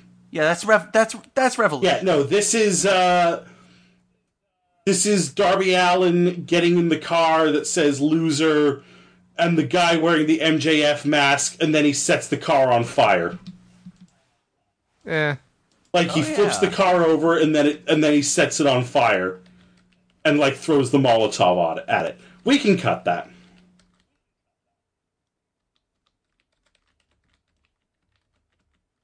I'm I'm adding the Sting one from Revolution because I like that one a lot.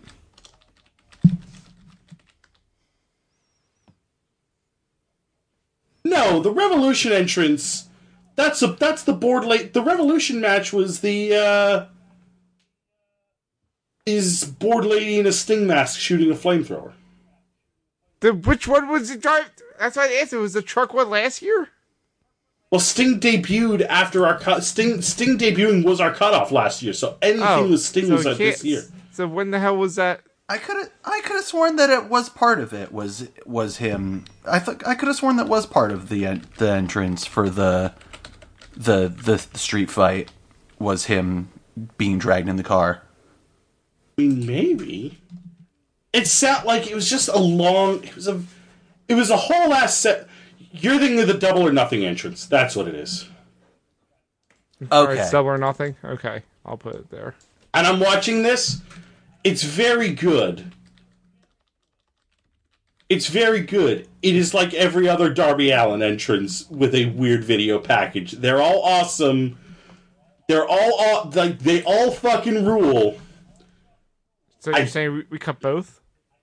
I'm saying I don't think any of the Darby entrances are as good as Jericho's last match. MJF enters as a face in Long Island, and CM Punk's first entrance, Uh, or Jericho with no music, or the Dark Order with Cowboys. okay, now now you're talking about like I thought you were trying to cut Like- those ones out. I'm like, fuck you, dude. No, no, no. I'm not. Like, I feel like neither of the Darby entrances hang amongst, like, the five that we have left. We have six left because we didn't eliminate Bad Bunny yet, and that was really good. But it does not hang here. Bad Bunny doesn't hang, but Bad Bunny was so cool. Yeah, it, it, the best part was that his tour uh, announcement was also him riding on top of that truck. He's like, I'm just gonna keep riding this truck all- across the country now. That's what I'm doing. Lives on that truck now. He probably does. All right, we have five. We need to cut two of these. Which is the weakest of the five? I hate to say it, but Punk.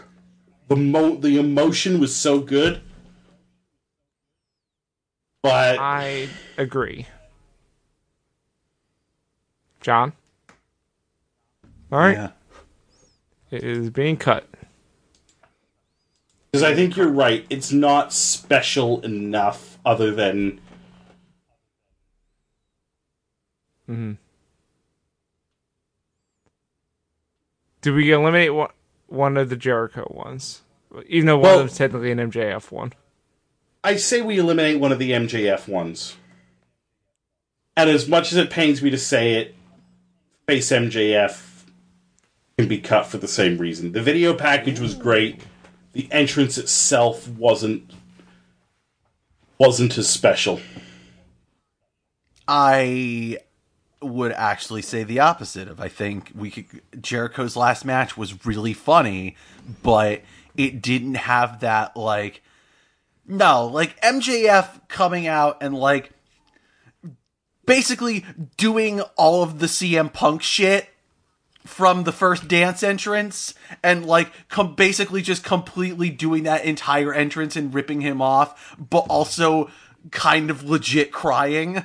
Okay, fuck. I didn't Amazing. I, 10 out of I'm an idiot. I didn't even make that parallel. You're you're one hundred percent right. Yeah, the other one was just a graphic Yeah. saying Jericho's last match. That was the, that I- was the difference. Like absolutely, like absolutely doing all, like intentionally doing all of the shit that CM Punk did in in his first entrance, but also and like you know down to like the oh I'm starting to cry, but also no I actually believe that that MJF is starting to cry because he's so overwhelmed by this reaction. Yeah, you're right. I, I I've I'm an idiot and forgot about and didn't even make that parallel. it's great. Th- Then we got our three. Is Dark Order winning this? I was gonna, s- Did you see that video package and that cool remix of I Hangman's was gonna say theme? Jericho and the music was gonna win, but if you guys want Dark Order, I can do that. I mean, I don't want Dark Order, but I want John to be happy because he woke up early. And John will insist he never wins. Oh, so you're giving you're, you're giving a win before we get to the big categories, is what you're saying. yes, because I know we're gonna fight on one thing. You know what? All right, I'm, I'm I'm willing to give John his win, so he doesn't have to get another one for the rest of the show. I'm getting that Ah. win. so congratulations to the Dark Order or Cowboys from Fight for the Fallen, the best special entrance. The runners-up: Chris Jericho enters the music, and MJF enters as a face in Long Island with a video package. The, what the it means to be a video is perfect. Just the way that they staged that entrance with like the lights coming on and all the individual Dark Order members, perfect. It's it's a perfect intro. The way it was synced to the music, perfect. Everything about that intro was fucking incredible. All right. Next up is best n- uh, new gimmick. The nominees are, and the way that we have these listed is I'm going to say the person and then our summary of what the new gimmick is. So the nominees are Cameron Grimes, same stupid top hatted Cardi dipshit, but he invested in GameStop and Dogecoin, so he's rich now. Sami Zayn, conspiracy victim.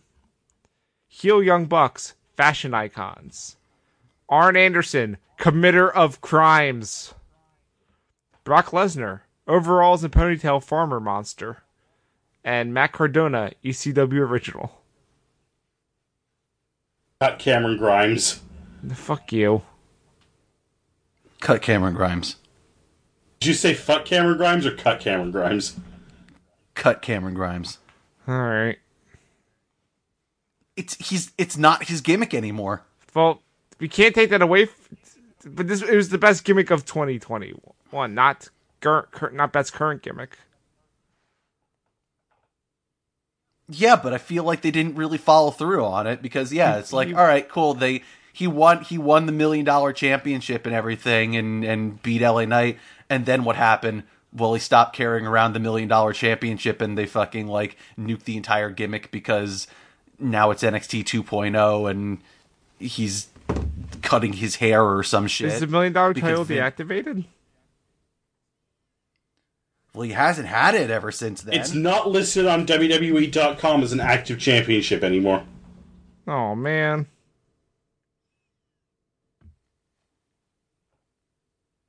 I feel like it's a it was a great gimmick and a great idea for a gimmick that could have been a lot better had fucking NXT not gone the way NXT went. Yep, but Wikipedia says it was retired August 23rd, 2021. Oh man.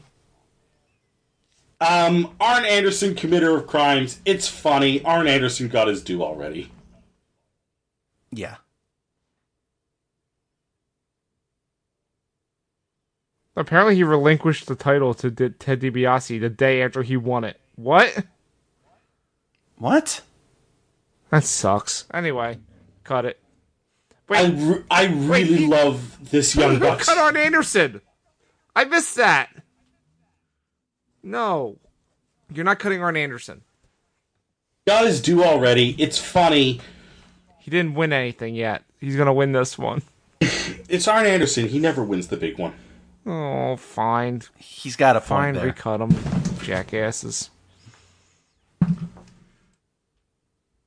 I really like heel Young Bucks. That has to be top three.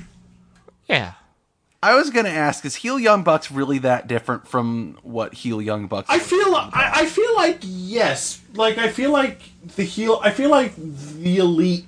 Yes, the Young Bucks were already starting to kind of turn and tease being heel last year. I feel like now it's a sol- it's a solidified heel turn. You know, I like. I I feel like this is a different. um I feel like this is a different enough Young Bucks from what we had last year. okay. now that it's like a solidified heel turn, they can just go all the way with being dicks. Is it different than Young Bucks we've had in the past, like back in new, like back in like Bullet Club? Maybe not, but I feel like it's new for this year. Well, I don't. I don't think they were this stupid with their fashion and their. Yeah, I think that I think that like the shoes and the fashion and all that stuff, that's a new layer. It sucks so much. All right, so are we cutting S- Zayn or, or Lesnar? Z- Zane, Dane. this Brock, this Okay. I this Brock Lesnar thing should not work. It's working really well, and he's a babyface, and it's crazy. And also, Matt Cardona wins. yes, Matt Cardona wins. Yeah, of course, Matt Cardona wins. It's absolutely incredible. It's taken the world by storm. it is it is the as I said before, he's the first guy to make I'm a former WWE guy a gimmick that works. And he's the only dipshit that could actually pull this off. God, he's the worst. The fact that he's able to make people root against him when all anybody like ever wanted to do was root for Zack Ryder. Yeah, because he's being exactly opposite of what the people uh, in these companies want, which is a WWE guy. Yeah. It's great. He came out to radio. What a Yes. dickhead. I still think him dressing up as ECW Vince McMahon is the funniest shit. it's so good. So congrats to Matt Cardona, ECW original, the best new gimmick of 2021. The runners up, Heel Young Bucks, fashion icons, and Brock Lesnar, overalls and ponytail farmer monster. John, I just saw what you just added. I agree with what John just added, but we'll get Is, to it it. new, is that new for this year? Oh no, I added I added that to the list. Um, I added that to the list of non in ring performer. Oh, you added it? Yeah, Okay. Okay. and uh, yes, the yes the account started this year. Okay, then it counts. Did it? Best non in ring performer. The nominees are I mean, I'm looking at the I'm looking at the at the Reddit page right now, and it's their count started on January 10th, 2018. Has it really been that long? You know what though? All right, It's been Uh, we noticed it this year, and I will uh, I will make the argument.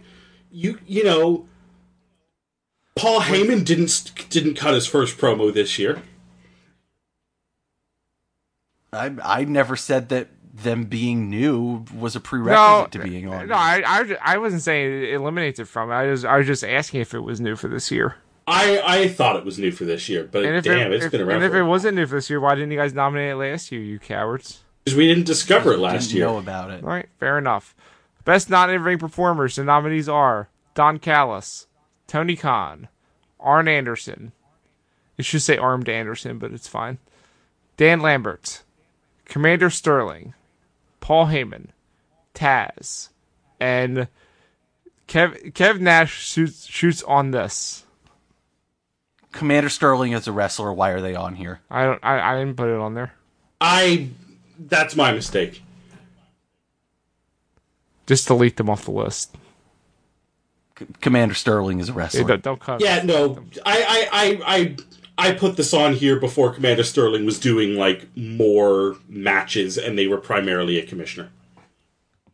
Do you know who needs to absolutely be on this list? Taz. Well, good thing Taz- Taz is already on the list. No, I'm saying who absolutely has to stay on the list is what I'm saying. He's a lock. Taz has had such a breakthrough year with the promos and on the commentary, especially I'm gonna say. On I'm gonna say three. I'm going to say first we can cut Tony Khan because Tony Khan has actually been pretty terrible in a lot of his in ring stuff. it's, it's not in ring. I'm gonna say three.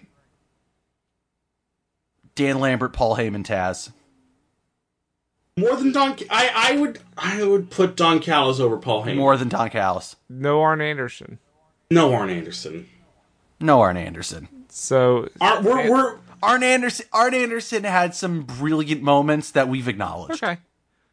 I I I I, I would give the, the those three. I would put. I I I would put Don Callis over Paul Heyman. I feel like Paul Heyman is more integral to the Roman stuff than than Don Callis has been to the Kenny stuff. I see. I would. I I I, I agree that. agree. I agree that Paul Heyman has been more integral to the Roman stuff, but I think the Roman stuff sucks now. I, I don't agree with that. I'm not willing to go that far. I'm uh, yeah, I'm not going to say the Roman stuff is great or good even, but like I would say the Roman does- stuff is like this is actually. I know he's a heel, but this is actually the most I've ever wanted Roman Reigns off my TV. Also, I, I think Roman Reigns. I think this Roman shit has like actually like been the worst thing on WWE programming. Also, if you separate Paul Heyman from Roman Reigns, the stuff he's been doing with Kayla has been just wonderful. Those those two hate each other so much. I mean, I look. yeah, but it's in service of the Roman story. I would ar- I would argue that Don I would argue that Don Callis was incredibly essential to the Kenny Omega stuff. Maybe not as much as it went on, but especially at the start, like I think that this whole you know, one, this whole Kenny gimmick is in kayfabe because of Don Callis. I think he has added this. I think he has very much added this element where, yeah, you know, sure, Paul Heyman's the one doing the talking for Roman for the most part because Roman's not a great talker, whereas Don Callis is more a background character and a member. And yeah, you can make the argument he's one of the many just faces in that big elite soup. But I don't know. I feel like I I just feel like the kayfabe of Don Callis being the reason that belt that Kenny's able to be a belt collector by getting him into these other promotions, especially like Impact and shit. The the just how just how fucking smarmy. And I know that this describes Heyman too, but like I think that Don Callis is just fucking so sleazy that I, I, Ah. I have I have a compromise. If you guys want to hear it, is it cutting Dan Lambert because I don't agree with that. no way. I'm saying, what if it's Dan Lambert, Taz, and Kevin Nash shoot, shoots on this? I can fuck with that. I can fuck with compromise Kevin. Okay. yeah, all right. Because I'm telling you, you guys have sold me on this account throughout the year, just with John's dramatic readings of these of these posts. It's legit some of the most entertaining wrestling content I've had this year. It's very good. And no other no other site on the internet's gonna eh, give them this recognition. So I think we, are the website to do this. It's not gonna win, Okay. but it should be top three. I'm I'm I'm perfectly okay with that. Yeah, we got our top three. Dan Lambert wins. Dan Lambert wins because he, he legitimately I hate him so much. yeah, Dan Lambert is talk about I I I I've realized with Dan Lambert just how much we were getting worked on that. Yeah, and I mean, look, I feel like our our look, I think that our trepidation was fair at the beginning of you know, wrestling has a really hard time with these kind of gimmicks of him doing uh, be basically being MMA Jim Cornette. Like I feel like wrestling ha- does have a look. You know, it's a, it's like we've talked about before with Portia Vaughn, the Femivist. Of it's really hard to do this kind of ironic gimmick, like ironic asshole gimmick in wrestling, because wrestling has a long history of this just being a thing that people like and people agree with. Not a problem here. I think especially I think especially as well They, the f- they made it. They made it work, and they worked us to fucking death. I think especially as well going back and realizing, wait, of course they fucking hate Jim Cornette, so they're gonna just make fun of Jim Cornette. And they're not gonna present him as something that you should like in any regard. It's great. The moment when he screamed, "My face is not that fat." Yeah. 10 out of 10. Dan Lambert is a genius. Dan Lambert is 2021's best not in ring performer. The nominee or the uh, the runners up are Taz and Kev Nash shoots on this. All right, we're getting.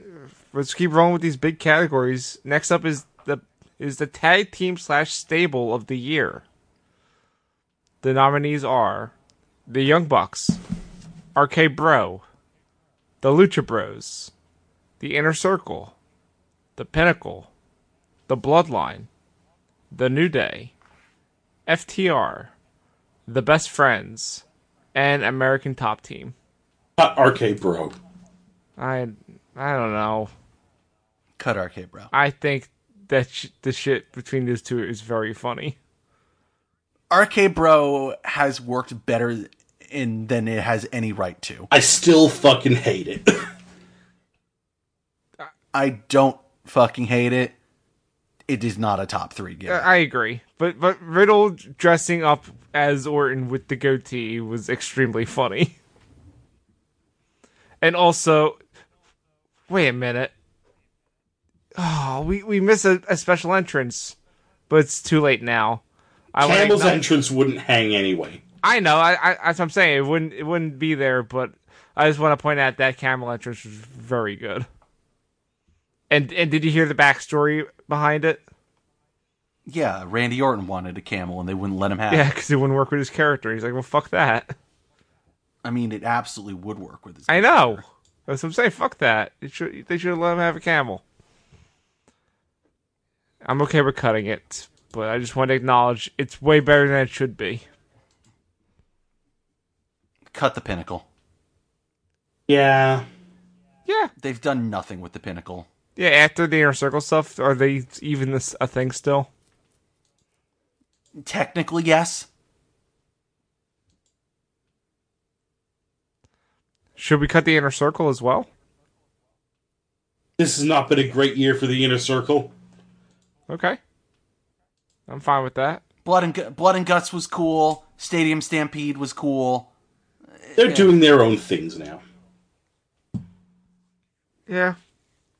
Young Bucks FTR top team?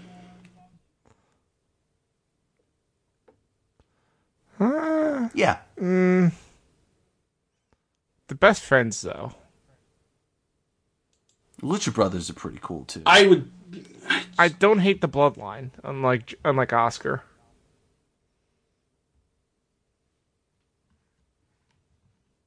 I think the bloodline. I don't hate the bloodline either. I just again I, I do kind of feel similar. Like they're not doing much with them. I mean, they're they're all champions.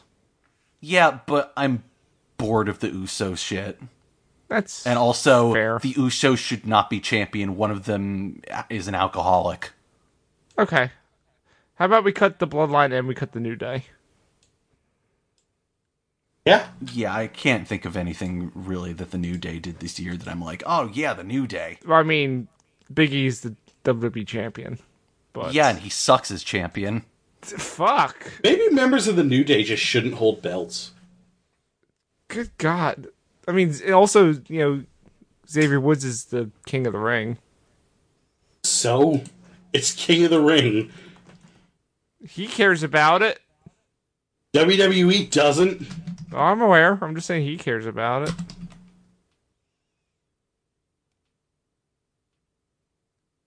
How about Young Bucks, Lucha Bros, American Top Team?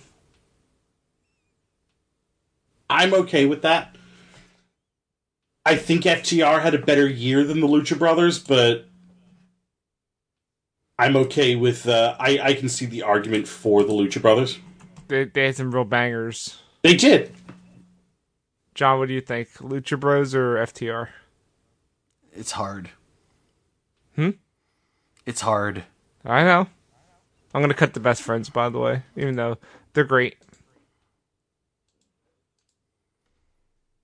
Yeah, I just think that I I do think that yeah, like and it's it's uh, this maybe this is just a problem of booking, but like I do feel like FTR has been kind of lesser this year. And I mean, granted, also yeah, it didn't really help that they had you know they they had Cash's arm issue. True. So Lucha Bros is your third pick. Yeah, I'm I'm okay with that. All right. And we give it to the Young Bucks, or do we give it to American Top Team? This was the Young Bucks' year, It Yeah. usually is. but like Amer- American Top Team. I feel the issue with American Top Team is that like. It, for as amazing as like Dan Lambert is, and as much as he's really elevating it, like the, the group is too big and it's it's got like too many moving parts between like the the rotating cavalcade of MMA people and like you know I, I I feel like and yeah like the fact that it is this rotating cavalcade of MMA people with Junior Dos Santos and all these other other guys like it, it's kind of taken the spotlight away from Scorpio Sky and Ethan Page. Yeah, I, I I can agree with that. and those are they're both really fucking good at this and it's like having Dan Lambert with them is a great idea but like yeah again like the rotating cavalcade of MMA people I think like in some ways hurts the gimmick. Agreed. because it's meant that there's not like it because it's meant that they have like they haven't really been able to develop anyone really flesh anyone out in that stable except for Dan Lambert mm-hmm. So congratulations to the Young Bucks, the best, uh, the tag team slash stable of the year. The runners up, the Lucha Bros and American Top Team. Next up, we have the Women's Division Wrestler of the Year. The nominees are Sasha Banks, Dr. Britt Baker, DMD, Hikaru Shida, Bianca Belair, Serena Deeb, and Maki Ito. Simp Army represent Sorry, what'd you say? Simp Army represent Derp has entered the chat. Who do, who do we cut first? This is a good list. Sasha. Sasha Over Bianca? Is what does Bianca have to say about vaccines, Owen? Oh, okay. Sasha also like disappeared for half the year. That's true. That also ha Okay, yeah. Like Sasha had a great run up until Mania, disappeared for fucking six or seven months. But hey, they and did came- they they did came that back and has done basically nothing. Listen, John, when you're unvaccinated, things happen. They did that they did that rematch at SummerSlam. You can buy the T-shirt for it Oh man, next That- week. Next week, why was it that Dot Coolest moment? because it's already nominated next week. All right. We literally created that category because you wouldn't give me my plaque for Dot Coolest. All right, you know, you get it. Fine. Uh, does Maki Ito stay on this list? Or No, is it just for fun? Yeah, was- no. it was because this wasn't a banger year for any women's division. Yeah. So now we only have to eliminate one more. D- Do we eliminate Hikaru Shida? I think so, honestly. I also think so. I think John has hit the nail on the head a lot of man, Shida's almost good. that uh, that's 100% describes her. Yep.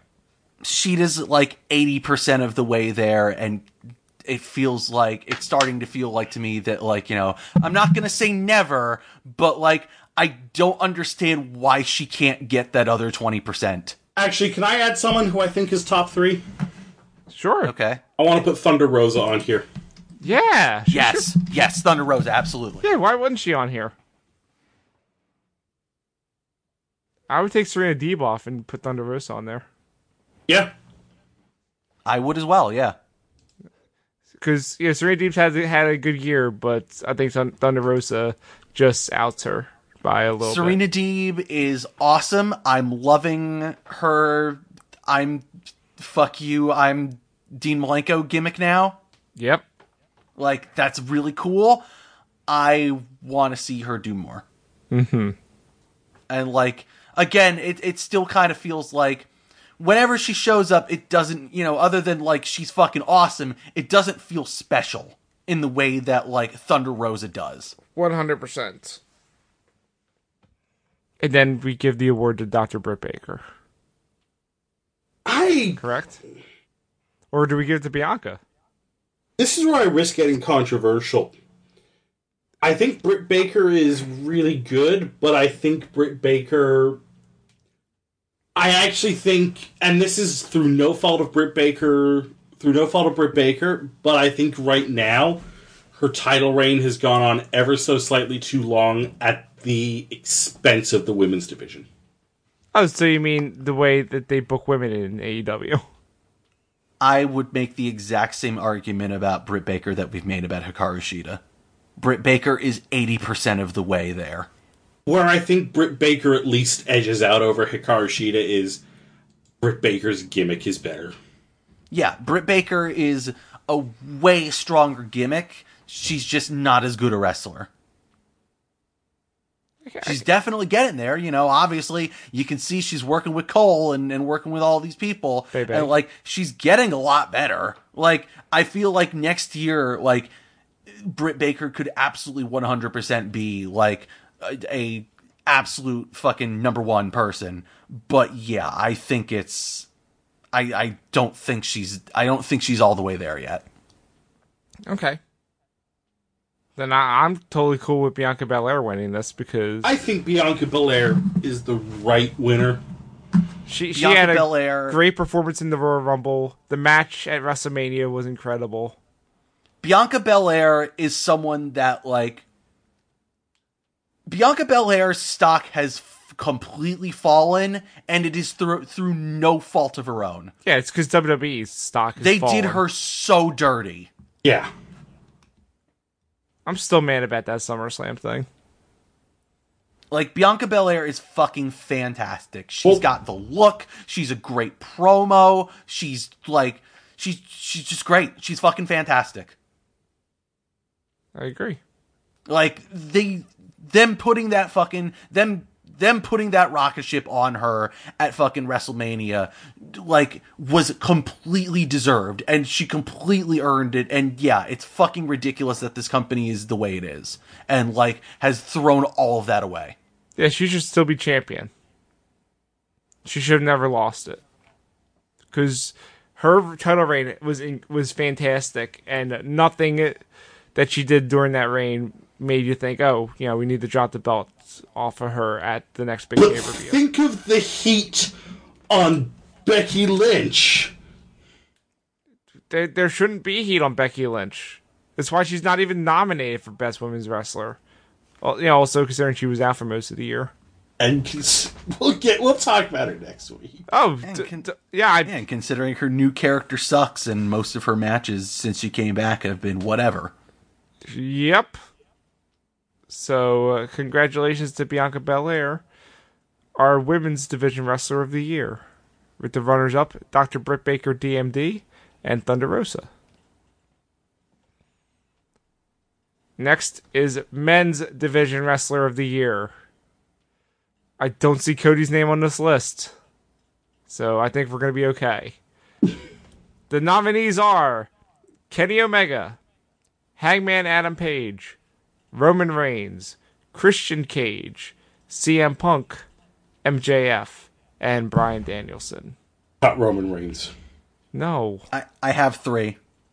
I have three. I Omega Page Danielson. Omega Omega Page MJF. Omega Page Roman Reigns. Do you actually believe that? Roman Reigns had a really good year. No, he didn't. He actually had like he actually again the Roman Reigns as WWE champion as WWE champion might actually be the worst thing in WWE right now. Have you seen him put the one finger up? I don't care. He's a ter- like this reign is like this reign is one of the worst title reigns I've ever seen. I don't think that's true. I will talk about it next week when the t- opportunity arises. Okay. But Jesus Christ, do I hate this Roman Reigns gimmick. I I don't hate it. I don't hate Roman's gimmick either. However, I will completely agree with Oscar that I think that a, a big part of being a good champion and a good thing, and like, you know, really to being good at this is elevating your opponents and making your opponents look good and like making it look like, you know, being able to have it look competitive and look like, you know, a, a, th- they're a threat to you. Everyone that has come against Roman has looked like trash. Well, what do you mean? No, like not a single person has come out of a Roman Reigns feud looking better. Uh, what are you talking about, John? Didn't, didn't you like it when he pinned both people in the triple threat at Mania? Didn't you like when he did, he kicked out of the visual pin that he didn't have to? Or how fucking he fought Kevin Owens for a billion years and that dumb shit where like they couldn't get out of the fucking uh Oh, God. where like he actually lost that last man standing because he couldn't that he was fucking chained to the thing and couldn't get out. I forgot. Oh God, I forgot that. All right, my three are Omega, Page, and MJF. Okay, fine. I think Bryan had a good, you know, the part, think- part part of Bryan's year was in. WWE. And he was very good in WWE. Like I actually think he belong like I think that his WWE run does not discredit him being on here. Yeah, I absolutely don't either. No, I don't either. But I just think that MJF had a better year because you know all the Jericho stuff, the Punk stuff's happening, the Darby stuff. It's all been great. Yeah, like look. I know who John thinks wins this category. Uh, guess what? I also think that person should win this category. So I will. So before we cut him, he he's not top three. I just want to shout out, goddamn Christian Cage rules. Christian Cage rules. Christian Cage was great. Christian Yeah. Cage had a banger year. Like He beat damn. Kenny Omega. Yeah, 40, 47 year old Christian Cage, man. it just goes like is there anybody like Christian Cage is the definition of like WWE wasting that potential. The fact that even his return in the Royal Rumble was like, here's Edge's friend Christian. Yeah, look how much better he's doing than Edge now. Yeah. it's just and just like the even think about it this way like everybody was so mad and was clowning on fucking AEW when they made the announcement of Christian and like you know be like oh Big Show said he's a Hall of Fame worthy talent yeah no he he, is. though. He is. he is have you seen this fucking run he is Outwork everyone. and he has I agree. I'm, I'm not going to win the fight. Let's just put it. Let's just say it now. Adam Page wins. I'm not. I don't have the energy to argue it. Here's a question: Do we want to put MJF as the third person, or do we want to put Christian Cage as the, third person? No, MJF. Christian Cage. Christian Cage was great in the. Uh, Christian Cage was a great like upper mid. He beat Kenny. He's had great matches. MJF is a star. Yeah, I, I just wanted to ask the question before we moved on. But yes, Adam Page is gonna. Is, it has to be the be- the wrestler. This was his year.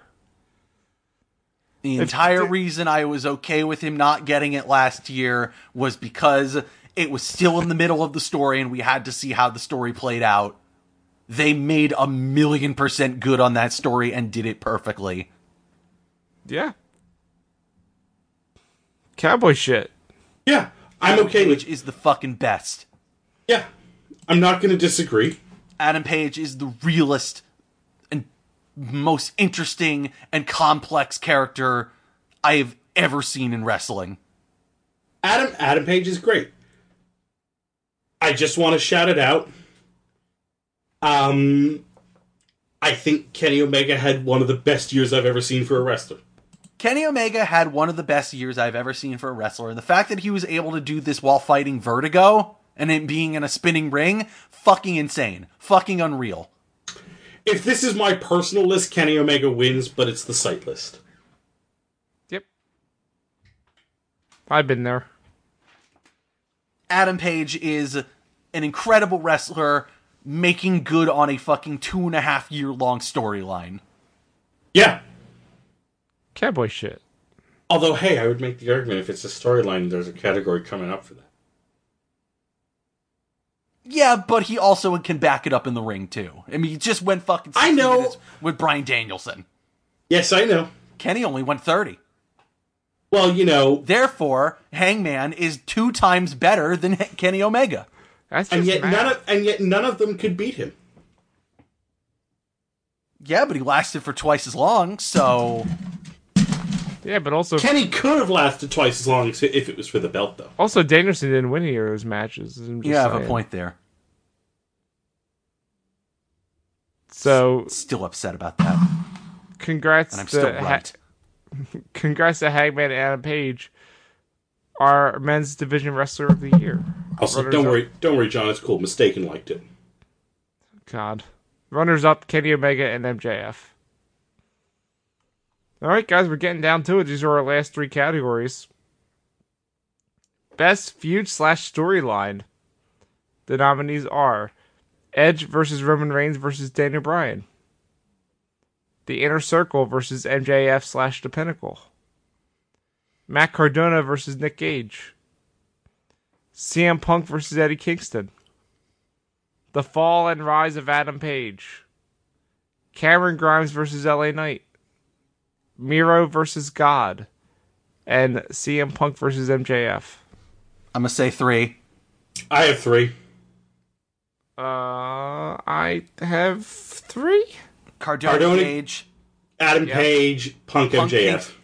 I was gonna say Cardona Page, Punk Kingston, Adam Page.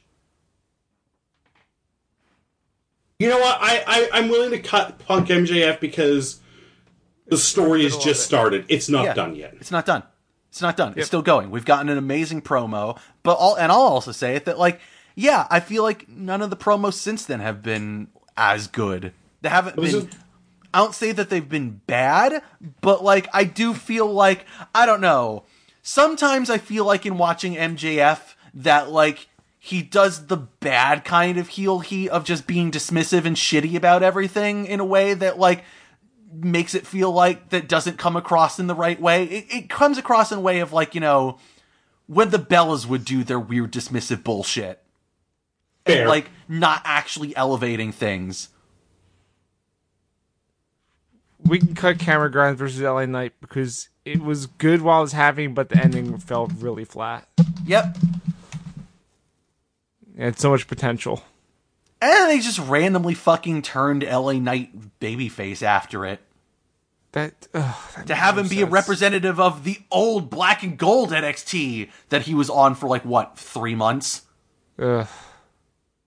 Uh, before we settle on what the other two are, are we in agreement, or is the fall and rise of Adam Page going to win? It's not my, or are we going to give it to Cardona and Nick Gage?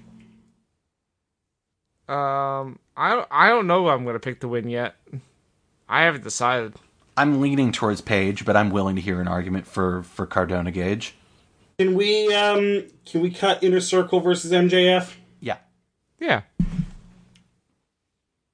went way too Miro long. versus God is pretty good. Miro versus God is. is pretty good. I'd be willing to put that over instead of CM Punk versus Eddie Kingston, just I- because. Don't think they've done enough with it. I think it's been too start and stop. I think it's been too like like those promos are really great and they're really cool and then Miro just disappears for weeks. Hmm. Like i- you know, it cuz the problem is I feel like if if what happened if what happened to Moxley never happened, we wouldn't even have like two of those promos. True. Okay. I think yeah, they they need to they need to actually fucking commit to the Miro thing. Okay, I'm I'm cool with cutting it then, and see if maybe next year they build more on it.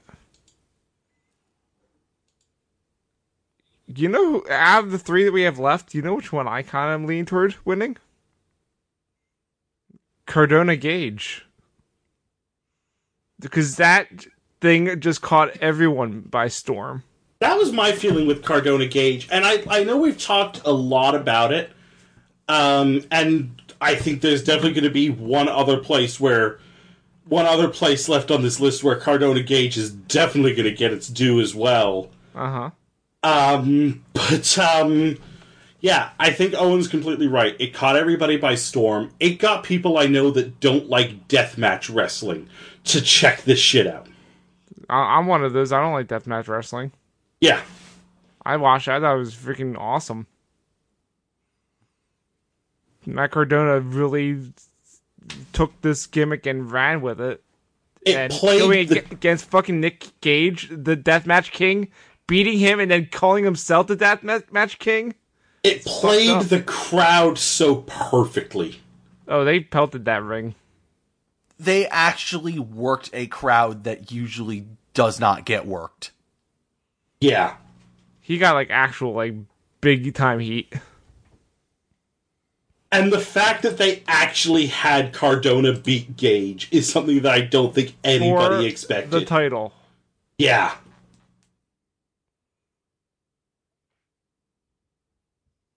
And then all the shit he was doing with it after. Oh, it's just so good.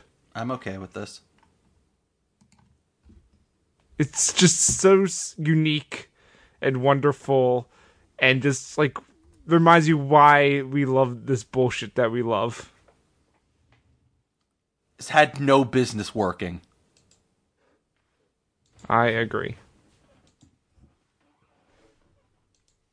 So, I would say that our winner for best feud slash storyline is Matt Cardona versus Nick Gage. The runners up are CM Punk versus Eddie Kingston and the fall and rise of Adam Page. Oscar, you ready for best event? Yeah. All right, our best event. The nominees are. Uh, it- it- by the way, reference best event is like non-weekly television or you know Yeah, best best pay per view or spe- like super Special. card or yeah because yeah like some of them are like a special themed episode And basically a named show. Yes, a named show. The nominees are Brodie Lee's Celebration of Life, New Japan Wrestle Kingdom 15 Night 2, AEW Revolution, WrestleMania 37 Night 1, AEW Blood and Guts, AEW Dub- Double or Nothing, AEW All Out, WWE Crown Jewel, AEW Full Gear, and AEW Grand Slam. I have a three. I don't think anyone's going to agree with it, but I have a three. Mm, I want to debate these a little bit. I know. I'm not ready to say them yet. I'm just saying I have I'm a three not- that no one's going to agree with. Yeah, I'm not ready to say a three yet. Um, I want to look up the card of Grand of uh, Wrestle Kingdom Night Two. I want to remember what that is.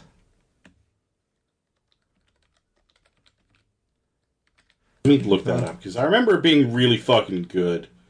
Oh yeah, it's because of the three matches that are on our match of the year list: That.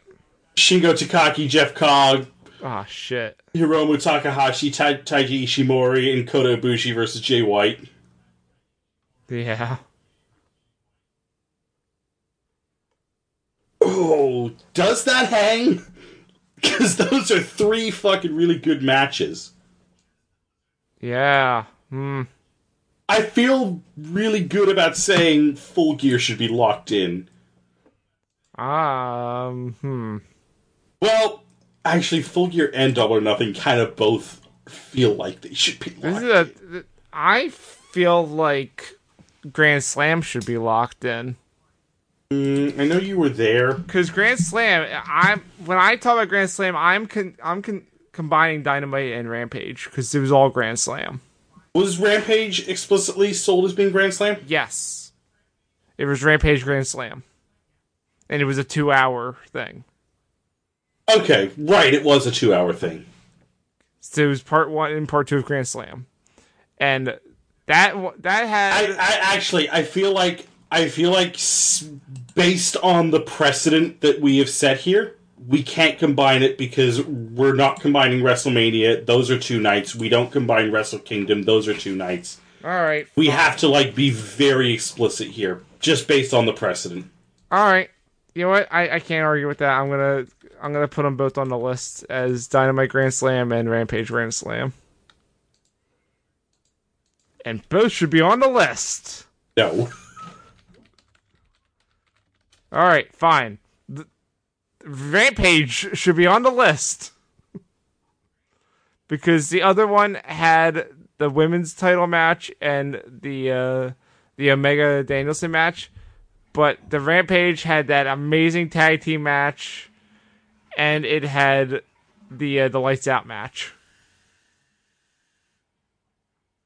and it had Punk versus Powerhouse Hobbs, which was such a good match. Yeah, Powerhouse was, Hobbs so good. that was a good card. Um, That was a really good. Like I was tired because it was like late, but I didn't give a shit. I was I was still like popping hard for that show.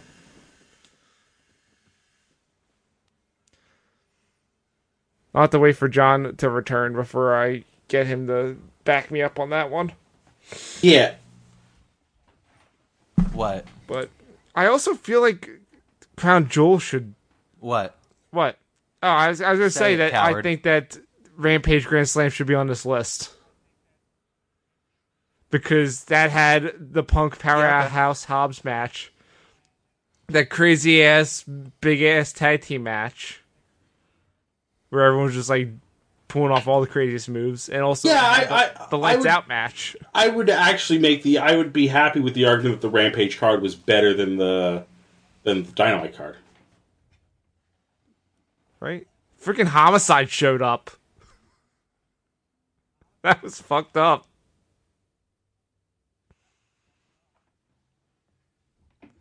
Homicide did. Um, say- Ramp, Rampage Grand Slam's a lock for this, John. I'm not ready to lock it in. Ah, I want to talk about the yet. Brodie Lee celebration of Not life. yet. there's some. I it's think so early lock. call loss. There's so many good shows on here. Yeah, but I just I, I I just feel like I feel like we should be eliminating things instead of locking things. okay, fair. We can eliminate WrestleMania Night One. All right. I want to look at it. We can. I think we can. I think we can cut Revolution. I think we can cut WrestleMania. I Well, think uh, Blood Guts we can Guts. cut. I'm not happy. Blood Cut, Guts. Crown Jewel. I'm not happy cutting Revolution yet. I'm gonna need to look up some of these cards before I. I want to look at WrestleMania. I know I'm probably the only one that like really even and and even with the ending, I'm probably the only one that really will fight hard for the barbed wire death match being the legitimate banger that it was. And like, yeah, the ending was Okay, actually no, I'm looking at this Revolution card. We can cut Revolution, never Hey, mind. there we go.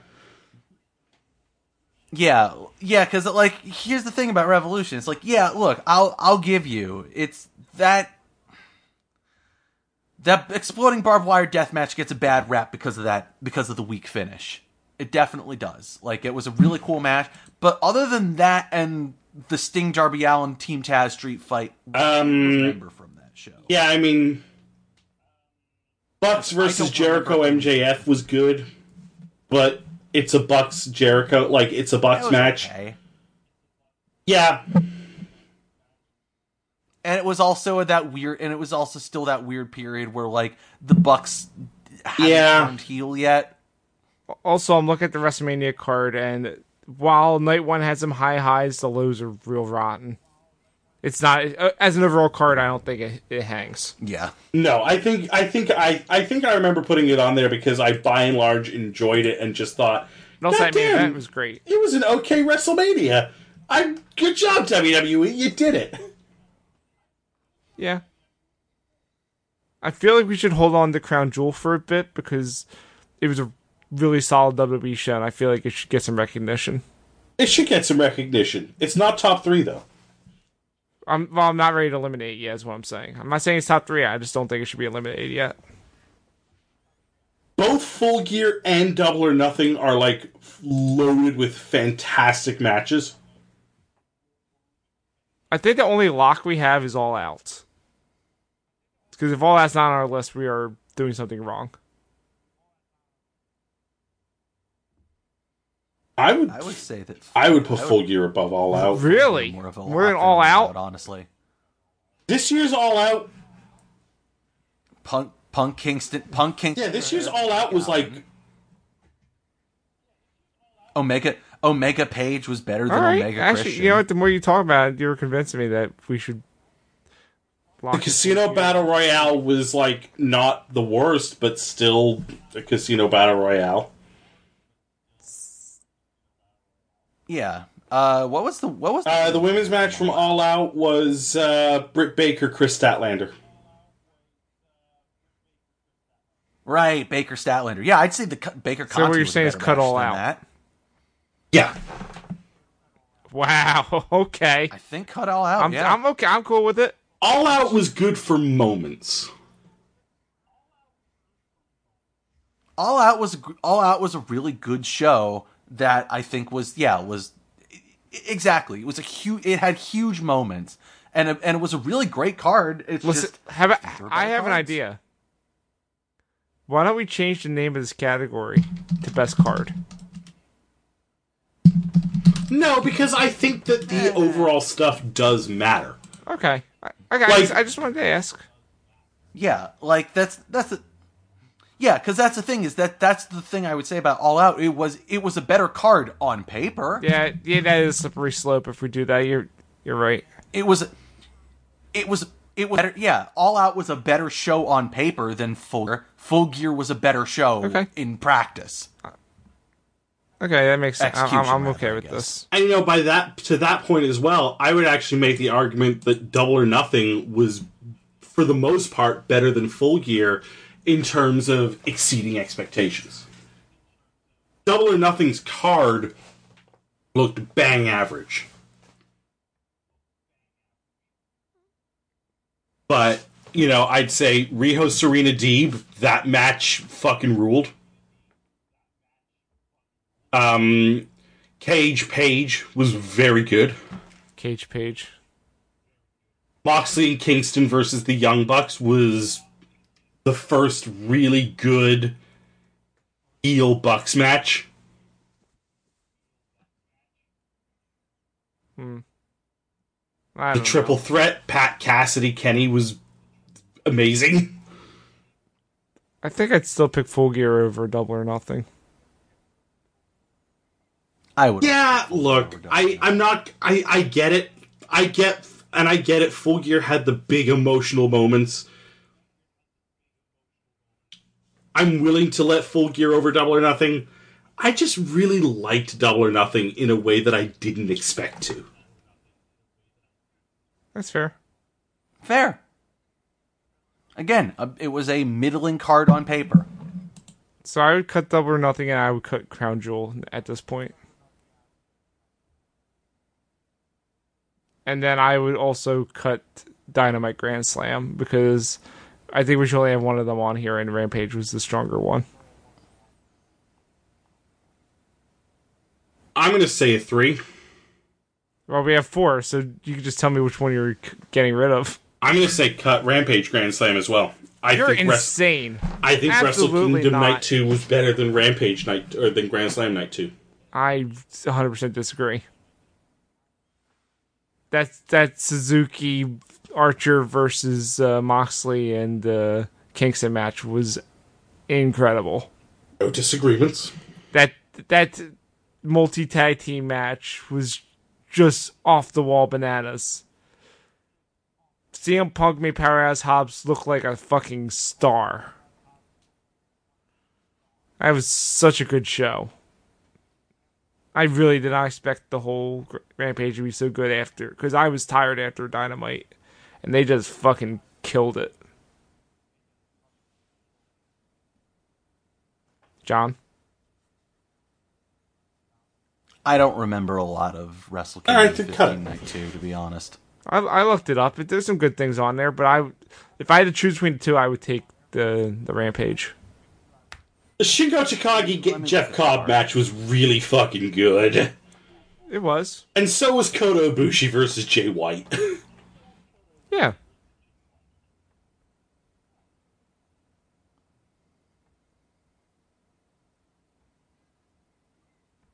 Yeah, there's there's some okay stuff on here.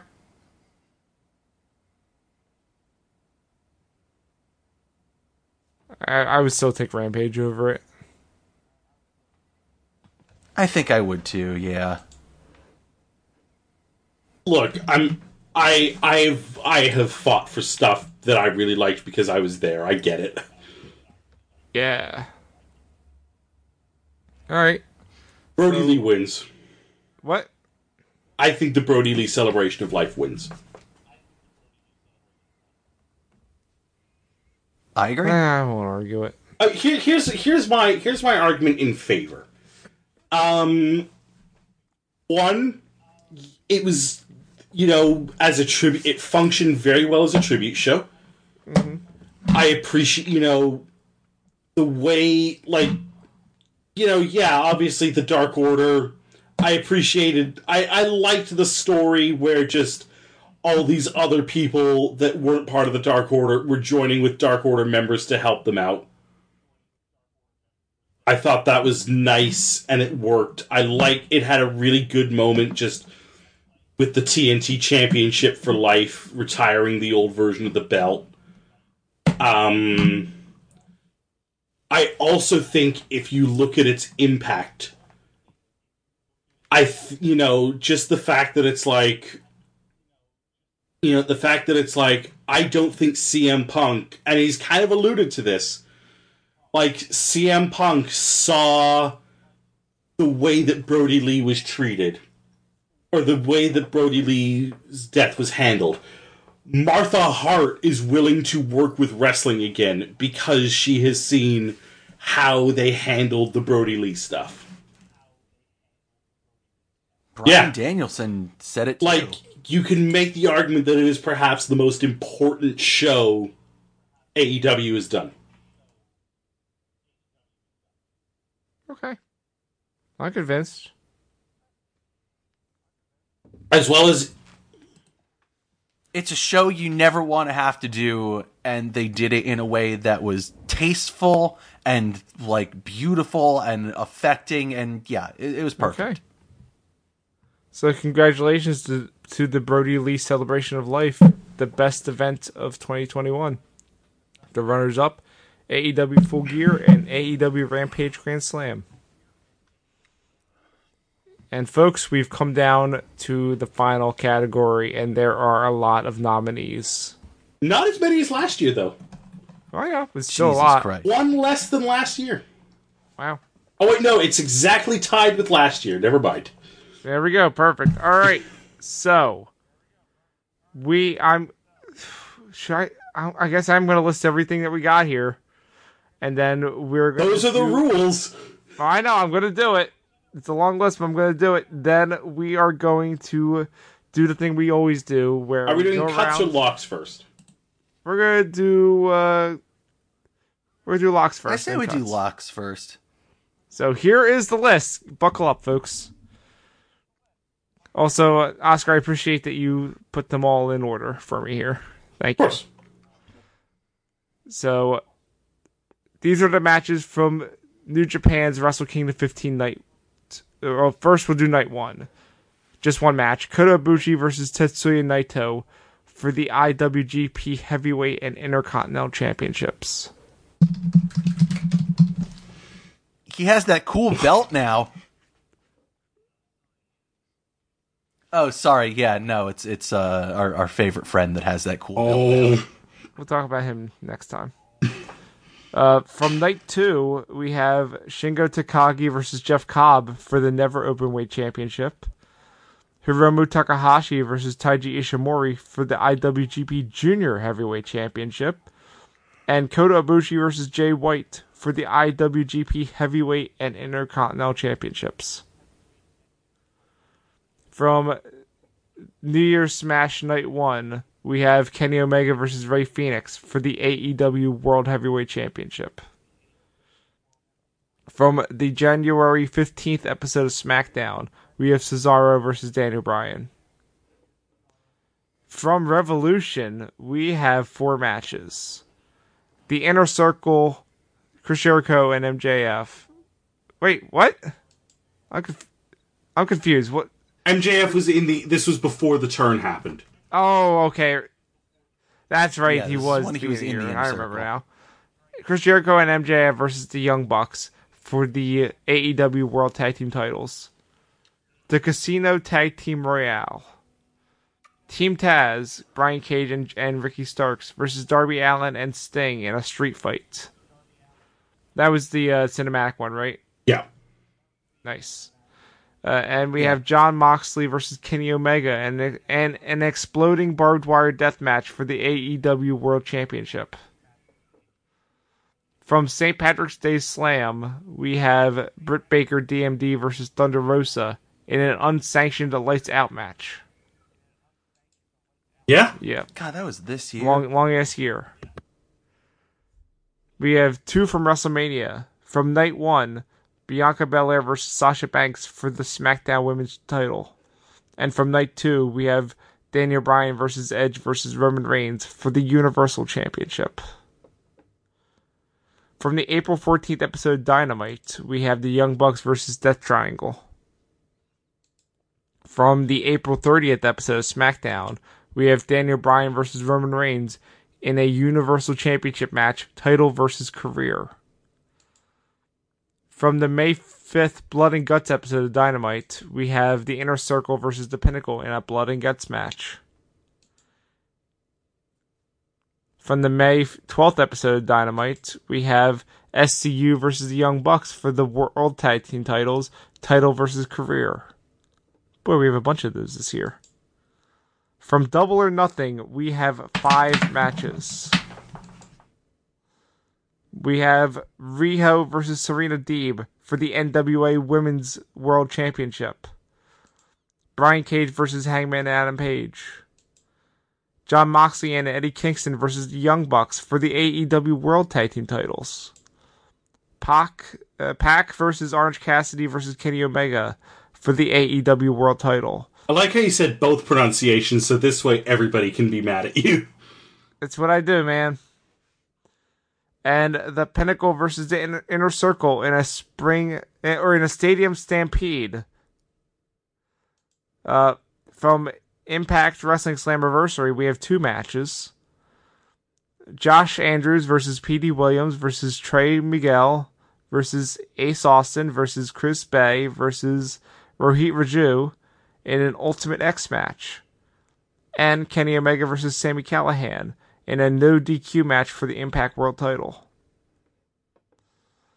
At GCW Homecoming, Night 1, we have Matt Cardona versus Nick Gage in a death match for the GCW World title.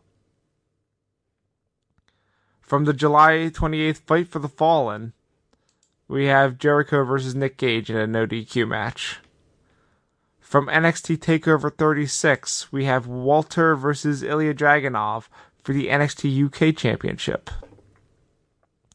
From AEW All Out, we have two matches. The Lucha Bros versus the Young Bucks in a steel cage match for the AEW World Tag Titles, and Kenny Omega versus Christian Cage for the AEW World Title. From the Rampage buy-in on October 15th, we have Bryan Danielson versus Minoru Suzuki. From WWE Crown Jewel, we have Edge versus Seth Rollins in a Hell in a Cell match. From Full Gear, we have five matches. MJF versus Darby Allin. Bryan Danielson versus Miro for the in the World Championship Eliminator final. Christian Cage and Jurassic Express versus the Super Kliq in a Falls Count Anywhere match. CM Punk versus Eddie Kingston. And Hangman Adam Page versus Kenny Omega for the AEW World title. From the December 1st episode of Dynamite, we have Andrade El Idolo versus Cody Rhodes in an Atlanta street fight. And at the very end, Winter Is Coming. We have Bryan Danielson versus Hangman Adam Page for the AEW World title. That's a lot. How how'd I do? Did you I did nail good. it? Thank you. All right. We're going to do locks first, and I will go first. And I am locking in Walter versus Ilya Dragunov. No argument. That match fucking slaps. Yeah, no argument. All right, how how do I highlight it for this? Do I make it yellow? Yeah, make blue. It blue. Make it blue. It's the warmest color. That blue. Okay, got it.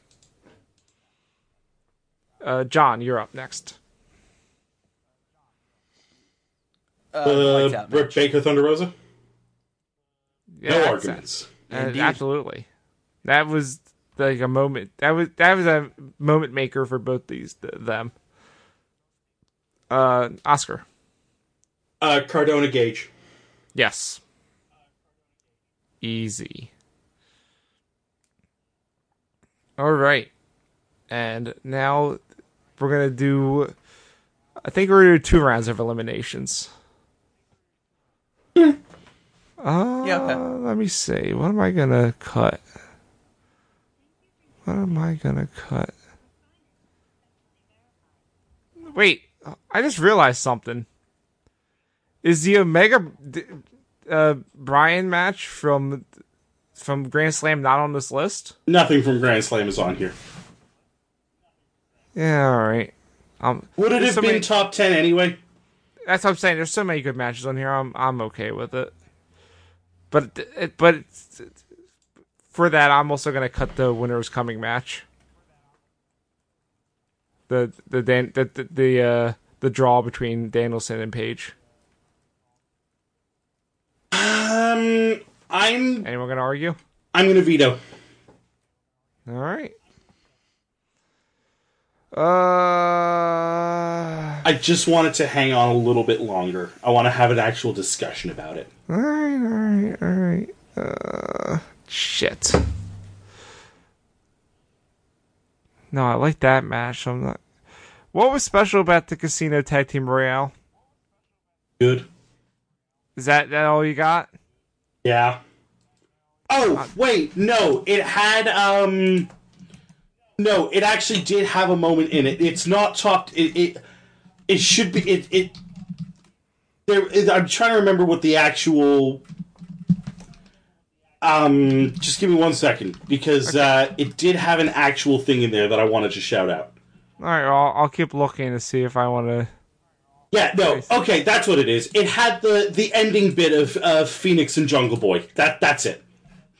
I and still, I it, and it and it was just like I want a real match between these two, and we got it. I'm pretty sure. I still want. I, I- I'm gonna cut it unless John vetoes it. No, I, I, I I'm the only one who would have gone for that, and I'm not going for it.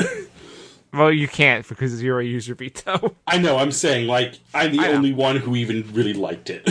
All right, John, you're up. What are you cutting?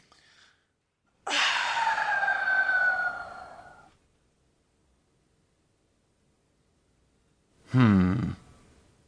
It's tough, isn't it? Yeah, I'm gonna go. I'm. Blood and guts was fine. I agree. I I agree. It's, It's not top ten. Like, I'm glad they did a real. I'm glad they did a real War Games match, even if they can't call it a real War Games match. It was fine. Oscar, you gonna you gonna veto or you go with? I'm thinking about it. All right, Yeah, I'm gonna veto. Veto. all right. It's vetoed. All right. All right, then something he I'm loves. cutting the. All right, then I'm cutting Okay. the Ultimate All X match. All right. Damn, I was gonna do that if you weren't. But okay. I cu- I liked that match in the moment, and I uh, yeah, I don't care about it anymore. Word. Speaking of things you don't care about, what's what are you gonna cut off this list? Um.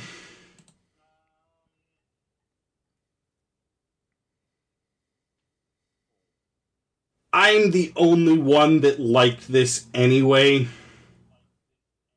And I've I like it less I like it less and less each time I think about it.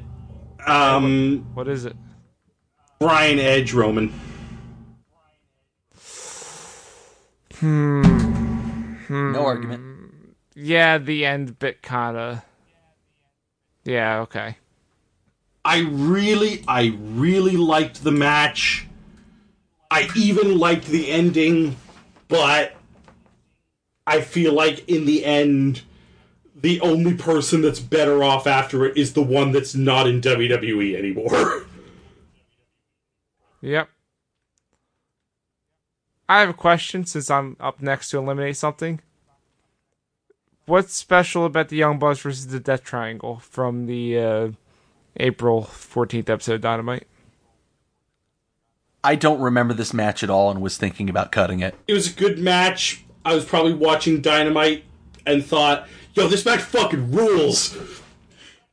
Word? Well, it's not on the list anymore. Oh, there are many matches that you can tell sometimes. There are Oh, many yeah. moments that you can tell it's like, yeah, I sat down and watched SmackDown this week. Or I sat down and was watching Dynamite and was taken in euphoria. Yeah, I, I get it. John, you're up.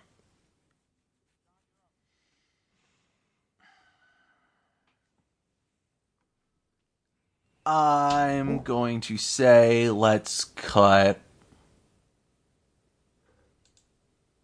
the double or nothing championship. The championship. triple threat? Yeah. Okay. It was good. Yeah. It made me believe. It made me actually buy into Orange Cassidy as a main event world champion. Yep, and they d- and uh, and you know what? they did a very good job with sell with uh with telling a cool and like unique feeling story for a, a triple Yeah. threat. But it was you know look, it was still a triple threat with three people that you didn't you know that if you really thought about it for a second you knew they weren't coming. Yeah, look, it's it's that whole thing about The Rock takes on Kurt Angle in a match that only The Rock can win. Ugh. Oscar, you got one to eliminate? Oh right, we're still doing eliminations. Um, Yeah, dude. sorry, I thought it was locks already. No, nope, locks are. If, I, get- I get a lock after you do this one. Um, I already know what I'm locking.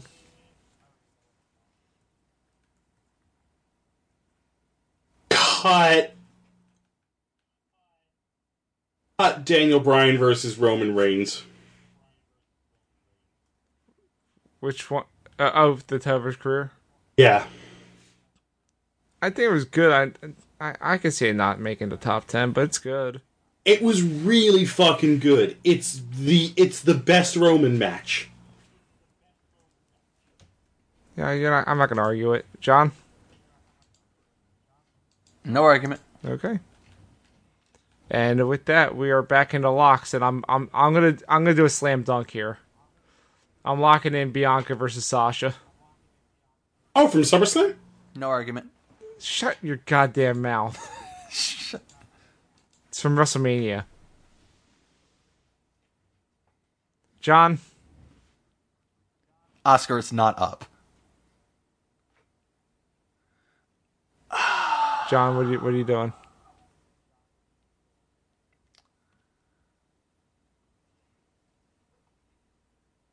Hangman Omega. Yeah. No arguments. Yeah, I'm down. Oscar, I know that if I don't try to lock it now, it won't make it. all right. What what what is it? Moxley Omega exploding barbed wire death match.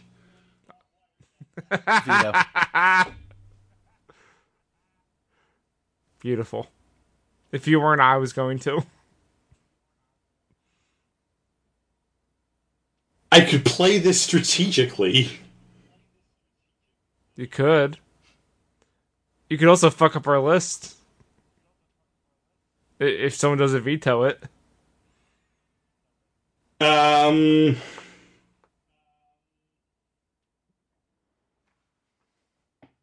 Inner Circle versus Pinnacle in Blood and Guts. Uh, veto.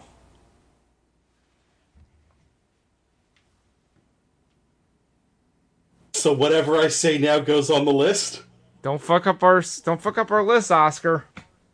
Not gonna fuck up the list. I'm getting. But you can't pick the two things you already picked. I know I can't pick the two things I've already picked. I know. I'm just like I'm just reminding you the rules. I'm aware of the rules. I've done this a lot. I I don't think so.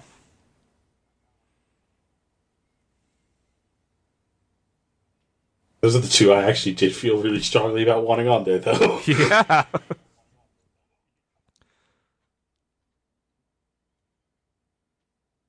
All right, make an argument then. Why why should we why should we allow either of these on the list?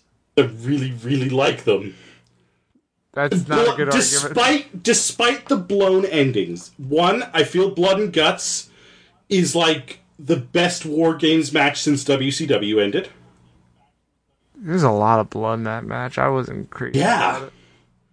Um, exploding exploding barbed wire death match. I feel. Um, hey, I'll I'll put it to you this way: the blown ending only adds to the FMW authenticity of it.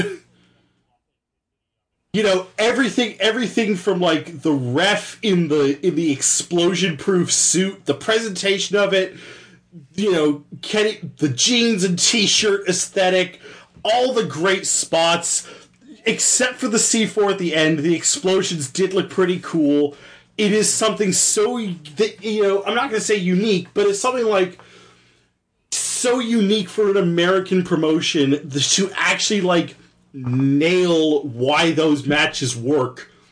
And yeah, the ending the ending was a bummer. But so what? I feel like at this point you can go back and watch that match. Yeah, and now that you know that the ending's going to be not great, it's like you can really just go back and enjoy the match for what it is. I I still didn't love the match.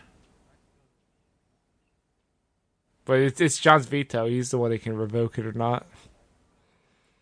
I if it's between these two, Unless he picks something else. I'm, You can still pick something else. I have a third. If if there's a- if if if it's gonna stay vetoed, I'm okay with that. I have thought about it. There's one more that I'm willing. There's one more that I feel pretty good about, but um, what's your third, and then I'll. What's your third, and then I'll. Riho decide. Serena. That's, Cool that's with that. fine. Riho Serena Deeb. Yeah, that's fine. Yeah, I'm. I'm absolutely cool with that. That's that. That, Yeah, that that does a cool. That's a cool here. match. Yeah, I, I put that on the list above those other two. I'm gonna make. I will say, your your argument. I feel like your argument is more compelling for for the barbed wire death match. Oh yeah, no, my art. like- but the barbed wire death match in the I feel like blood and guts was No. not great, no the and I feel like, and I feel like, especially in the way that like blood blood and guts was my fine. If I can't have the barbed wire death match, I guess I'll do blood and guts. But we still have one more round of locks. I will make my argument again next round. Okay. Then it is time for me to cut something. We're gonna do two more rounds of cuts. Uh, I didn't really think it. Think uh, I can No, I- if you don't have one. I'm gonna do this one because I like this match, but I don't think it's gonna get top ten. Vito. Which one? Wait, why? why- Wait, John, what are you vetoing? Well, you're highlighting Edge versus Seth Yes. Rollins, right? Okay, Yeah, veto. good. I'm, I'm glad someone else is gonna fight for that. I, I felt like I wasn't gonna be able to put that one there. If if there if if we're going to put any main roster match on this, I think it's that one. I mean, we already have one. We have the Oh yeah, I guess we do. I look, I think No, that look, I'm not going to say that it's a I th- I think it's I think it's good for like the bottom half of I'm the down. list. It's a discussion I'm willing to have. okay. Then, if you veto that one, I'm gonna the pick the uh the exploding barbed wire death match. Veto. I thought so, and then that's when I eliminate blood and guts. Fine. We already established I don't have a strong. I don't have a strong argument for blood and guts. Blood and Guts, the ending just kind of the ending didn't do it for me. Even like I don't even like ignoring the just the part where yeah they they obviously fucked up the camera angle and you could see that it was a crash pad with cardboard on it while they were like oh my god it's concrete like even outside of that like why the fuck did they end up on top of the thing in the first place that's stupid Agreed. John, you're up for a cut.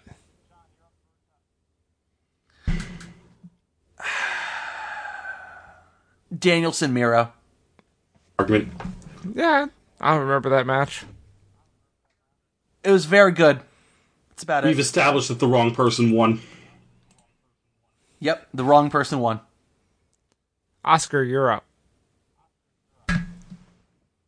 Danielson. Uh, no. I'm gonna. I'm gonna cut something that I feel is an easy one here. Okay. Jericho Gage. We Really? gave we gave the we gave the best moment from that match its due already. Yeah, Okay. we did, and and the the the other Gage match that we have. Yeah. All right. Cut. Jericho Gage was really cool to see on free network on free television. yeah, the, exactly. Point made. Uh, all right. I thought this match was good, but I don't know if it's top ten good because we gotta start making some big cuts. How about Cage versus Page? No All argument. right.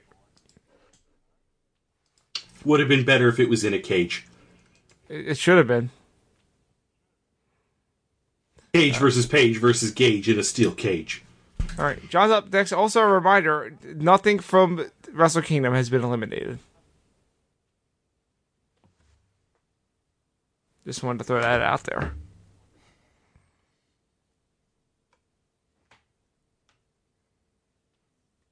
SCU Young Bucks was really good. I don't No. think it hangs. Agreed. And I will actually talk a little bit next week about the story of that. I think you're wrong there, but I understand it. yeah. All right. Oscar, you're up. And then we're doing another round of locks. Mm.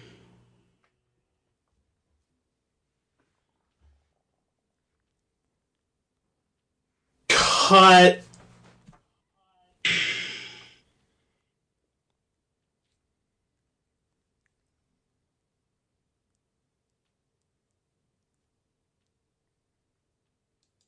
I'm gonna say we. I'm gonna just go non-controversial here and say cut Inner Circle versus Young Bucks from Revolution. Okay. Yeah. Like that is not. I'm not gonna Sophie's choice this here and cut something that's gonna be a tough one. Okay. So we have six locked in. Do you want to just debate? Because I do you want to just debate these last thing, or do we want to do one round, one more round of locks? I would say one more round of locks, and then from what's left, we figure out what's the last entry. Because we'll have nine, and then we have to put one more in. So, I want to put in the Hell in a Cell match, since I, I see John wants to fight with it for it with me. Okay. It's not gonna be high on the list, but it should be on the list. John, where are you gonna put it?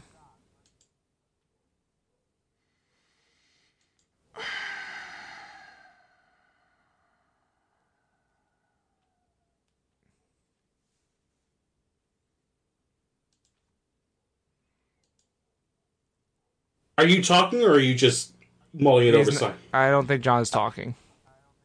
Okay, I just need to make sure that the mic wasn't working. That the mic was still like not broken.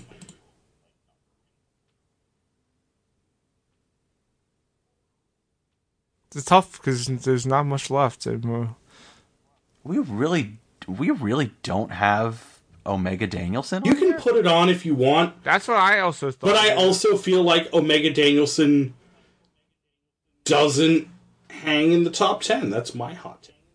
I think it would. But if you guys want to put it on, if you guys want to put it on and not lock it in and have that discussion for taking up for it in the last spot, No, I, I just think Punk King. I think Punk Josh should put it in lock it. Punk Kingston.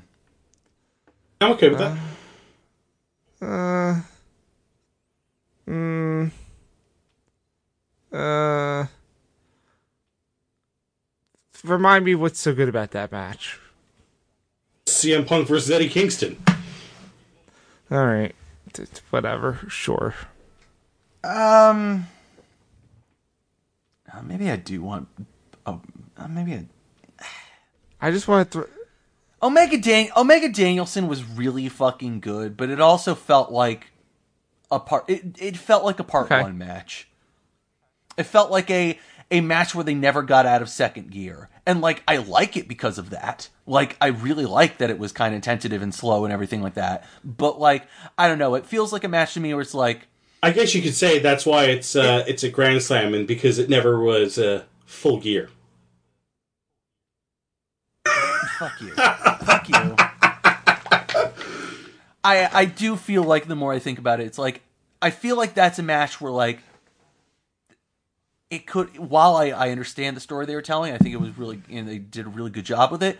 I I feel like knowing what we know, Matt, oh, I feel like that match could have been a lot different and maybe better if Omega wasn't in as bad shape as he clearly was. I can see that. Do, do you? But do you want to lock in Punk and Kingston? Um Because I'm going to throw that there. There's a match that no one's locked in that I think you guys are insane for not locking in yet. And what do you? What is that? The steel cage match at All Out. You're right. Yeah. No. Bucks. Bucks versus. Yeah, I was going to say, like, you guys have not locked that in yet. I'm getting nervous that we're going to run out of things. No, you're right. You're right. That that's Yeah. the one. Oscar? It's tough because there's actually three matches on here and on- that I think should be on here, and only two spots left. It's true. This is how it gets tough. Well, I'm gonna make the I'm gonna make my attempt first to lock in Moxley Omega barbed wire death match. John? I'm okay with it. I'm going to veto it then. All right, then I just want to see if you're going to use yours first, John. then I'm going to lock in Team Taz versus uh, Darby Allin and Sting in the street fight. that was a cool match. I'm down with that one.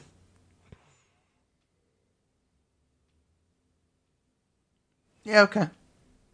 All right. We have one match left. What do we put in that spot? My argument will still be that barbed wire death match. I no.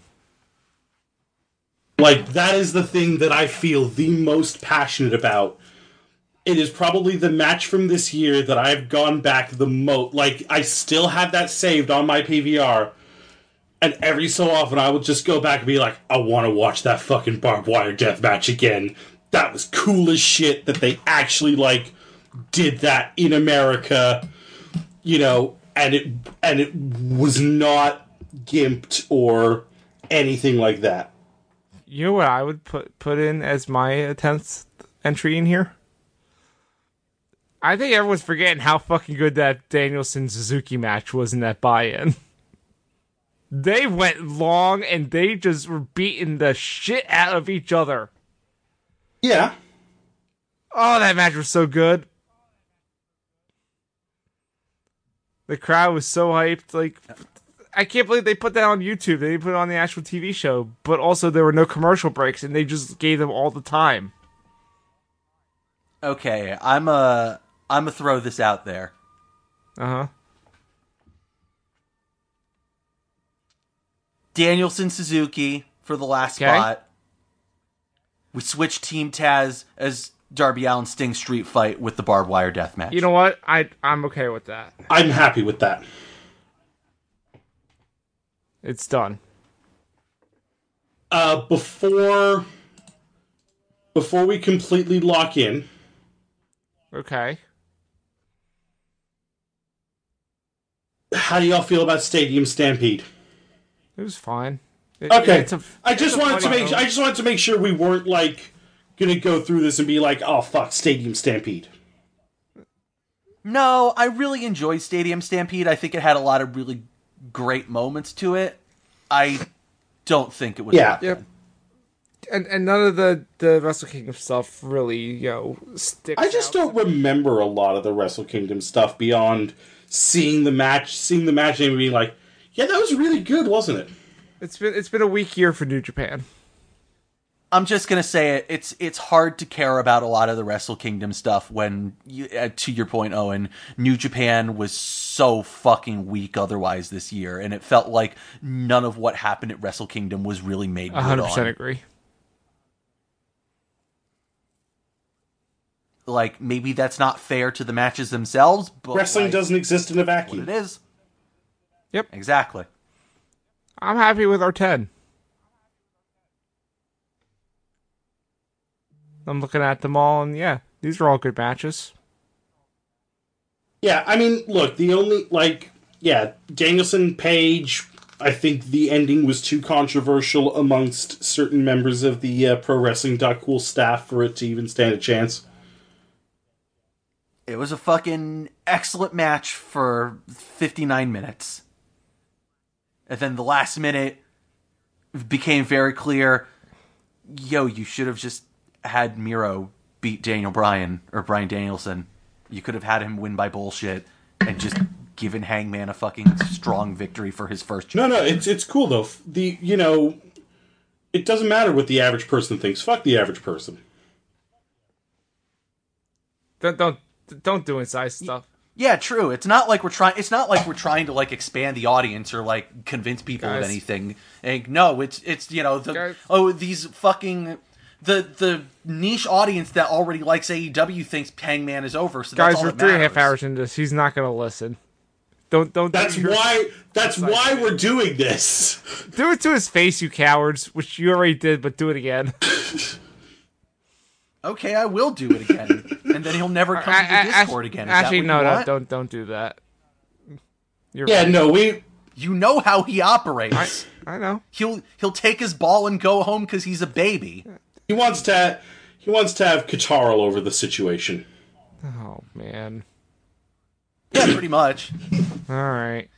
He has very strong opinions, but doesn't like when they're challenged. Yeah. Listen, not everyone likes that. I guess. I don't know. You guys, you guys want to? You guys want to order this top ten so we can get out of here? Yeah, sure. Exploding barbed wire death match I is number 10. agree. Yeah, I, I, I don't see it being higher than that. Uh, hmm. Would we? Hmm. Do we put Hell to Sell at nine or eight? Nine, Nine. and then Riho Serena Deeb at eight. Sure. I think Riho Serena D belongs a little bit higher. What would you put below it? Okay, how about how about Cardona Gage at eight? Oh, Cardona Gage is Cardona Gage. If Cardona Gage is not in the top half, um, I think I think that should be in the top half. Okay. If you ask me, Cardona Gage is the top one. I wouldn't go that far yet. I want to. I want. I would I would say I would say Lucha Lucha Bucks then Riho Deeb. you're gonna put Lucha Bucks that low. It's really good. It's another Lucha Bucks match. Yeah, it's one of the better Lucha Bucks matches. It, it Wow. fucking ruled. But it's a Lucha Bucks match. It's a known quantity. I'd put that above uh, the the Riho Deeb match. I'd put that above Riho Deeb. Where are we putting Walter Dragunov? real high. We're putting that real fucking high. Holy shit! Eh. It's going. It's going I- above Suzuki and Bryan. I know that much. I just feel like Walter Dragunov was not as good as the NXT UK match last year. I agree. I I also agree with that, but it was that doesn't mean it wasn't fucking amazing. Okay. Here's okay, hear me out. Danielson Suzuki at eight, Ugh. Riho Deeb at seven, Oh, I'd put it above it. Walter Dragunov at six. I can I can live with that. Wait, so we're putting the Lucha Bros and Young Bucks above all of those? Walter Dragunov at five, Bros Bucks six. Okay. Okay. I'm okay. I'm Okay. Yeah, okay. I, I want to see this list start. You know, Foster, if you can start rearranging them so I can actually see what this looks like before. What do you I- think I've been doing? No, I'm aware. I'm just saying. I want to before I'm like fully like, yeah, this is great. I want to see it. Uh, hmm. Do we put? I say Uh, Belair Bank, Belair Banks four. No, I was gonna put Britt Baker on the roast at four. Okay, Baker Rosa four. Cardona Gage at three. Cardona Gage was better than Belair Banks. Hmm. I don't know. I, I. I. There is only one match on here that I would be willing to even hear the argument for being better than Cardona Gage. well, that's because it's gonna be number one. As I said, there is only one match that I will even hear the argument for. John, John, what do you think? Do you think Cardona Gage at three or two? I Two. I think it should be three, but I want to hear your thought. I I agree with you, Owen, that three, but like I'm I'm okay with it being at two. Yeah, all right. That Sasha Bianca match was f- incredible. I uh, yeah, that to me is is number two. I also Like, I think, think- it should be two, but if Oscar's In that fact, yeah, no, actually, I do think it should be two. all right, good, fine, thank you. All right, if you're gonna fight for it, I'll fight for it. I I don't know. Like, look, Gage, look, Gage Cardona was great, but like, Gage Cardona is one of the best death matches I've ever seen. yeah, but it's still a death match. I look, I get that it's not I get that it's not for everybody.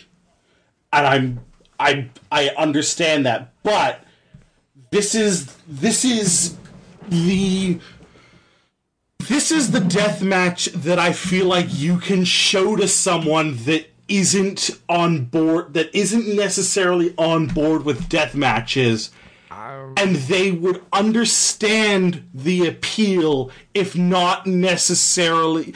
I think it's the kind of match that you can definitely go this isn't for me but i understand why you like this. Whereas most de- i feel like a lot of death matches you look at and it's like what the fuck is wrong with you I feel like Okay, I figured I figured out a way to I I think I figured out a way that I that we can make this list better and like really you know sell the point that Oscars making. okay, I want to hear it.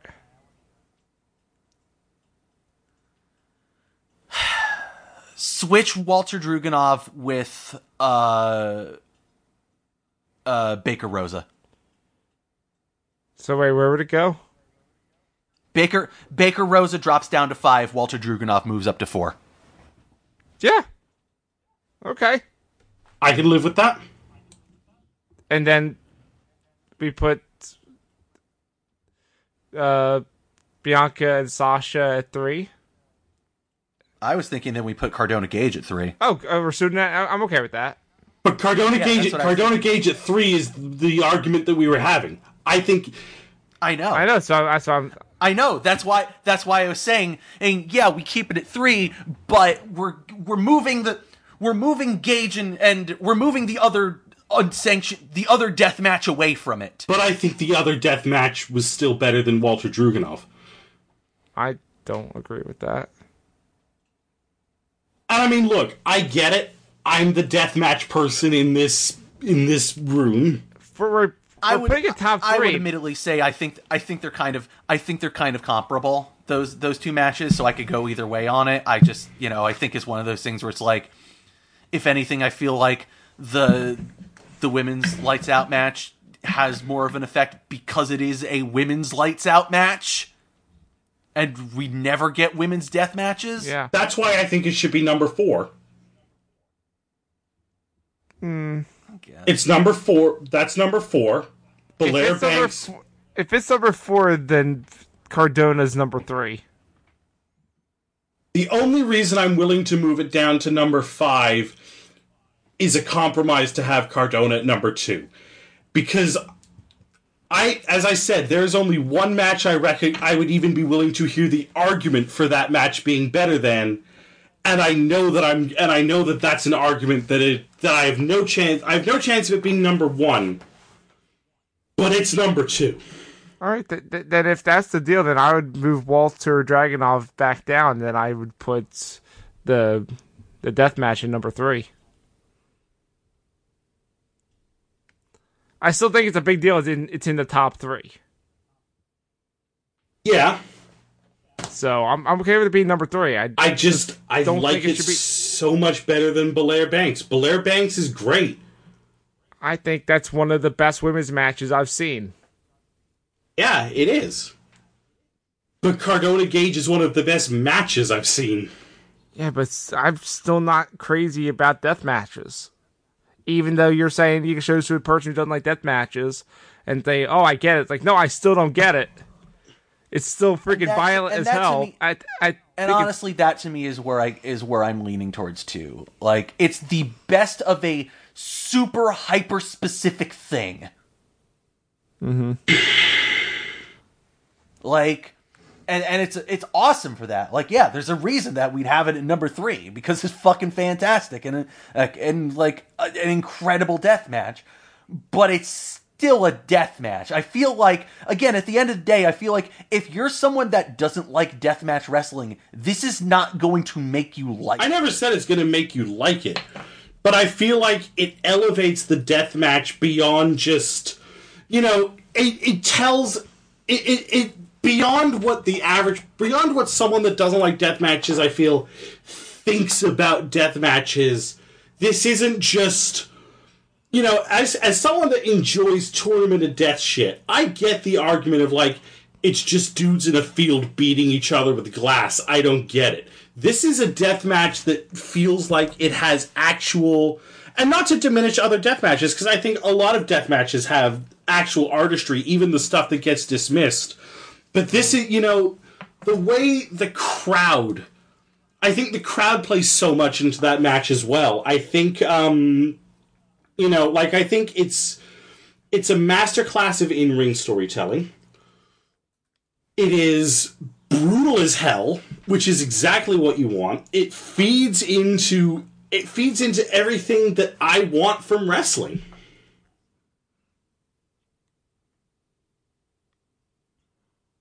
I still think the strongest thing about the Cardona Gage stuff is the stuff around the match more than what was actually in the match. The stuff in the match was good. I just think the strongest part was all the stuff Cardona did once he, you know, took that belt and ran with it.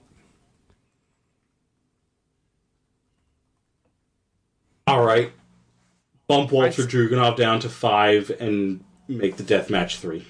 Yeah, I, I, again, it's still in the top three. It's not like not just in the top half; it's in the top three. I think that's a huge accomplishment for this for a match that's in GCW, a, a, an organization we didn't even know about a year ago. CW was on our list last year. Well, I didn't recognize. Well, yeah, because it was was that the one with the Invisible Man, Invisible Stan? Yes, Yeah, well, that was actually in 2019. GCW has been on there for for a minute. I know, but not. I'm talking about people outside of us. Did it? I, Really I know what you're talking about. Again, I'll I'll concede it. I'm I'm okay with that. Okay, I think I think it's a huge accomplishment for it. I think I think I'm happy with this list, and, of course, you know, for the folks at home, obviously, Adam Page and Omega from Full Gear is number one. That was not an argument. It was everything else around it that we had to argue about. Is everyone happy before we lock it in? Looking at our our list in disorder. I'm happy. I'm I'm sad. I'm this is satisfactory. I agree. Then let's run through this. Let, let's run through everything, and then at the end, I'll give the top 10 order for match of the year. So, to recap Best new theme song. The winner is Dark Side of TR, FTR's theme, with the runners up uh, Tarzan Boy for Jungle Boy and Redeemer for Miro. What a good fucking theme. Agreed. Most potential in the next year is Hook, and the runners up are Danhausen and Bron Breakker. Best show aesthetic is Impact Throwback Throwdown 2, the runners up NXT New Year's Evil and AEW Full Gear. Most improved is Matt Cardona, the runners up Miro and Tay Conti. Doc Yeah, I'm. was- You know what? We I, I'm okay. Matt Cardona and Nick Gage got their due in a lot of places. They sure did. I kind of forgot how many places they got their due. It's been a long show. Dot coolest spot. The Young Bucks fuck up a dunk, hit a pile driver from Fight for the Fallen. The runners up, Moxley escaping the one winged angel with the power of explosives from AEW Revolution, and a goddamn thumbtack shoe from AEW All Out. Dot coolest moment is TNT airs an ad for Domino's just as Nick Gage's pizza cutter is on Jericho's head from Fight for the Fallen. Runners up, Hornswoggle plays a sad song for the Shield from Element Clips, and Johnny Gargano reveals the special War Games figure to Adam Cole from Mattel's Amazon Keith Lee. live stream. Equally. Special Keith Lee. The best Dark Side of the Ring episode is the ultra violence of Nick Gage. The runners up are Collision in Korea and In the Shadow of Grizzly Smith. Best promo or non wrestling segment is CM Punk and MJF murder each other from the November 24th episode of Dynamite. The runners up are a paid advertisement for All Elite Wrestling from the December 8th, 2020 episode of Impact, and Arn Anderson tells Cody about his Glock from the September Keely. 29th episode of Dynamite. Owen, if you're Keith Lee and your car is getting robbed, what would you do? I'd, I'd show my action figure for the War Games set. I'd disappear off That is television. what you do. Fuck. He's not even in the I'd company pull out- anymore. I'd pull out my G1 Megatron transformer. Best show. the gun. This sucks. I'd, I'd I'd wrestle Dominik Dijakovic. Not anymore. He's not in the company. Did they get rid of Dijakovic Please. too? No, no, Keith. No, His Keith Lee is, isn't. His name is T Bar. Thank you. Yeah, and yes, T Bar is still in the company. Dijakovic is gone forever. Best show is AEW Dynamite. The runners up Dark Side of the Ring and Broken Skull Sessions. Best surprise is Chris Jericho openly discusses AEW on WWE Network slash Peacock from the Broken Skull Sessions. The runners up are both from All Out. Minoru Suzuki. A Thing that will never happen again. It's true. The runners up Minoru Suzuki at All Out and Adam Cole and, and Bryan Danielson debut in the same same segment at All Out. I mean, it might happen again. It's just that Peacock's so shit you will never see it. Yeah, those run ads over it. Ads for Domino's. Shit. Best special entrance. The Dark Order are Cowboys from Fight for the Fallen. The runners up are Chris Jericho enters to no music from the August 18th episode of Dynamite. And MJF enters as a face in Long Island with a video package about what it means to be a hero from the December 8th episode of Dynamite. Best new gimmick is Matt Cardona, ECW original. Runners up heel Young Bucks, fashion icons, and Brock Lesnar, overalls and ponytail farmer monster. Best non in ring performer is Dan Lambert. The runners up are Taz and Kev Nash shoots on this. I'm real glad that we got that in there. Best uh, or the tag team slash stable of the year are the Young Bucks. The runners up are the Lucha Bros and American Top Team. The women's division wrestler of the year is Bianca Belair. The runners up, Dr. Britt Baker, DMD, and Thunder Rosa. The men's division wrestler of the year is Hangman Adam Page. The runners up, Kenny Omega and MJF. Best feud slash storyline is Matt Cardona versus Nick Gage. The runners up, CM Punk versus Eddie Kingston, and the fall and rise of Adam Page. Best event is Brodie Lee Celebration of Life. The runners up are AEW Full Gear and AEW Rampage Grand Slam. And our top 10 matches of the year. At number 10, from AEW Revolution, Jon Moxley versus Kenny Omega in an exploding barbed wire death match for the AEW Championship. A match with a great ending that everybody loved. Just like this Especially- podcast. Oh my god.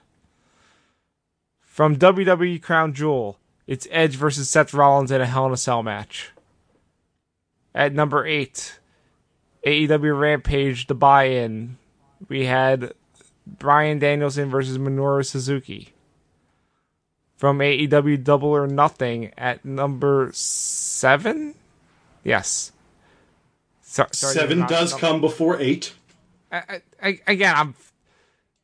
It's, it's been a long podcast. Make Listen, ten with your make ten with your fingers. Take one up. finger away. Shut up.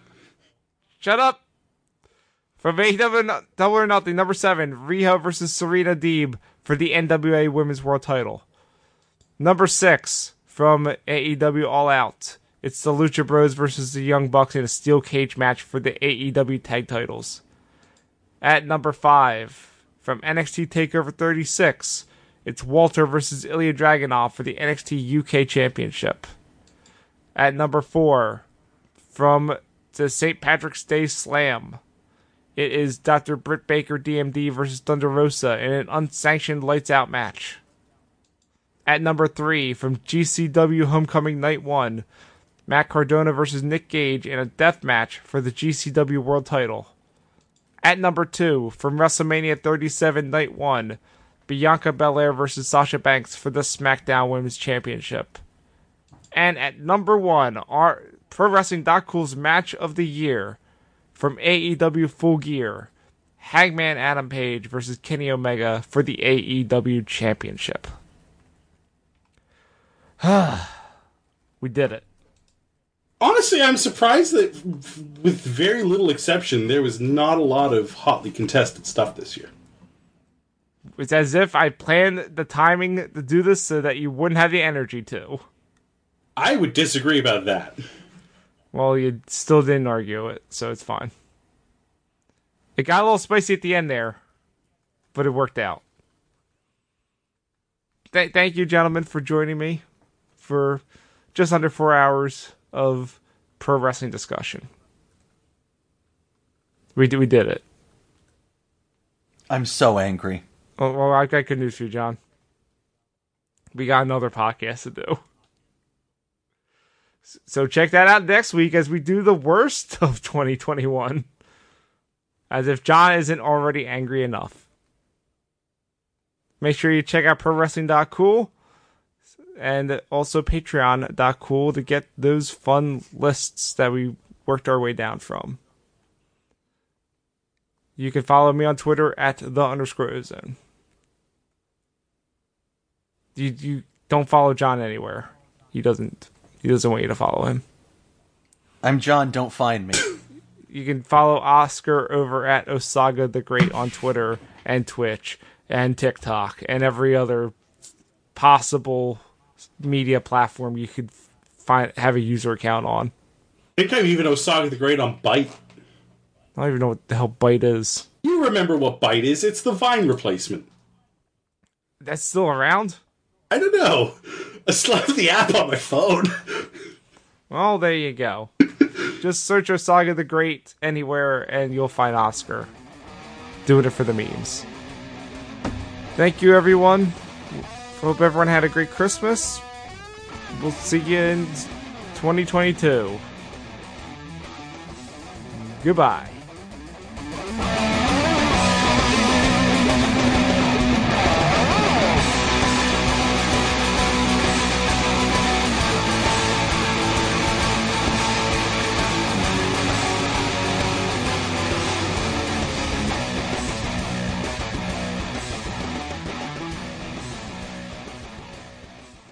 This podcast is a part of the Zonecast Network, produced and edited by Owen Douglas.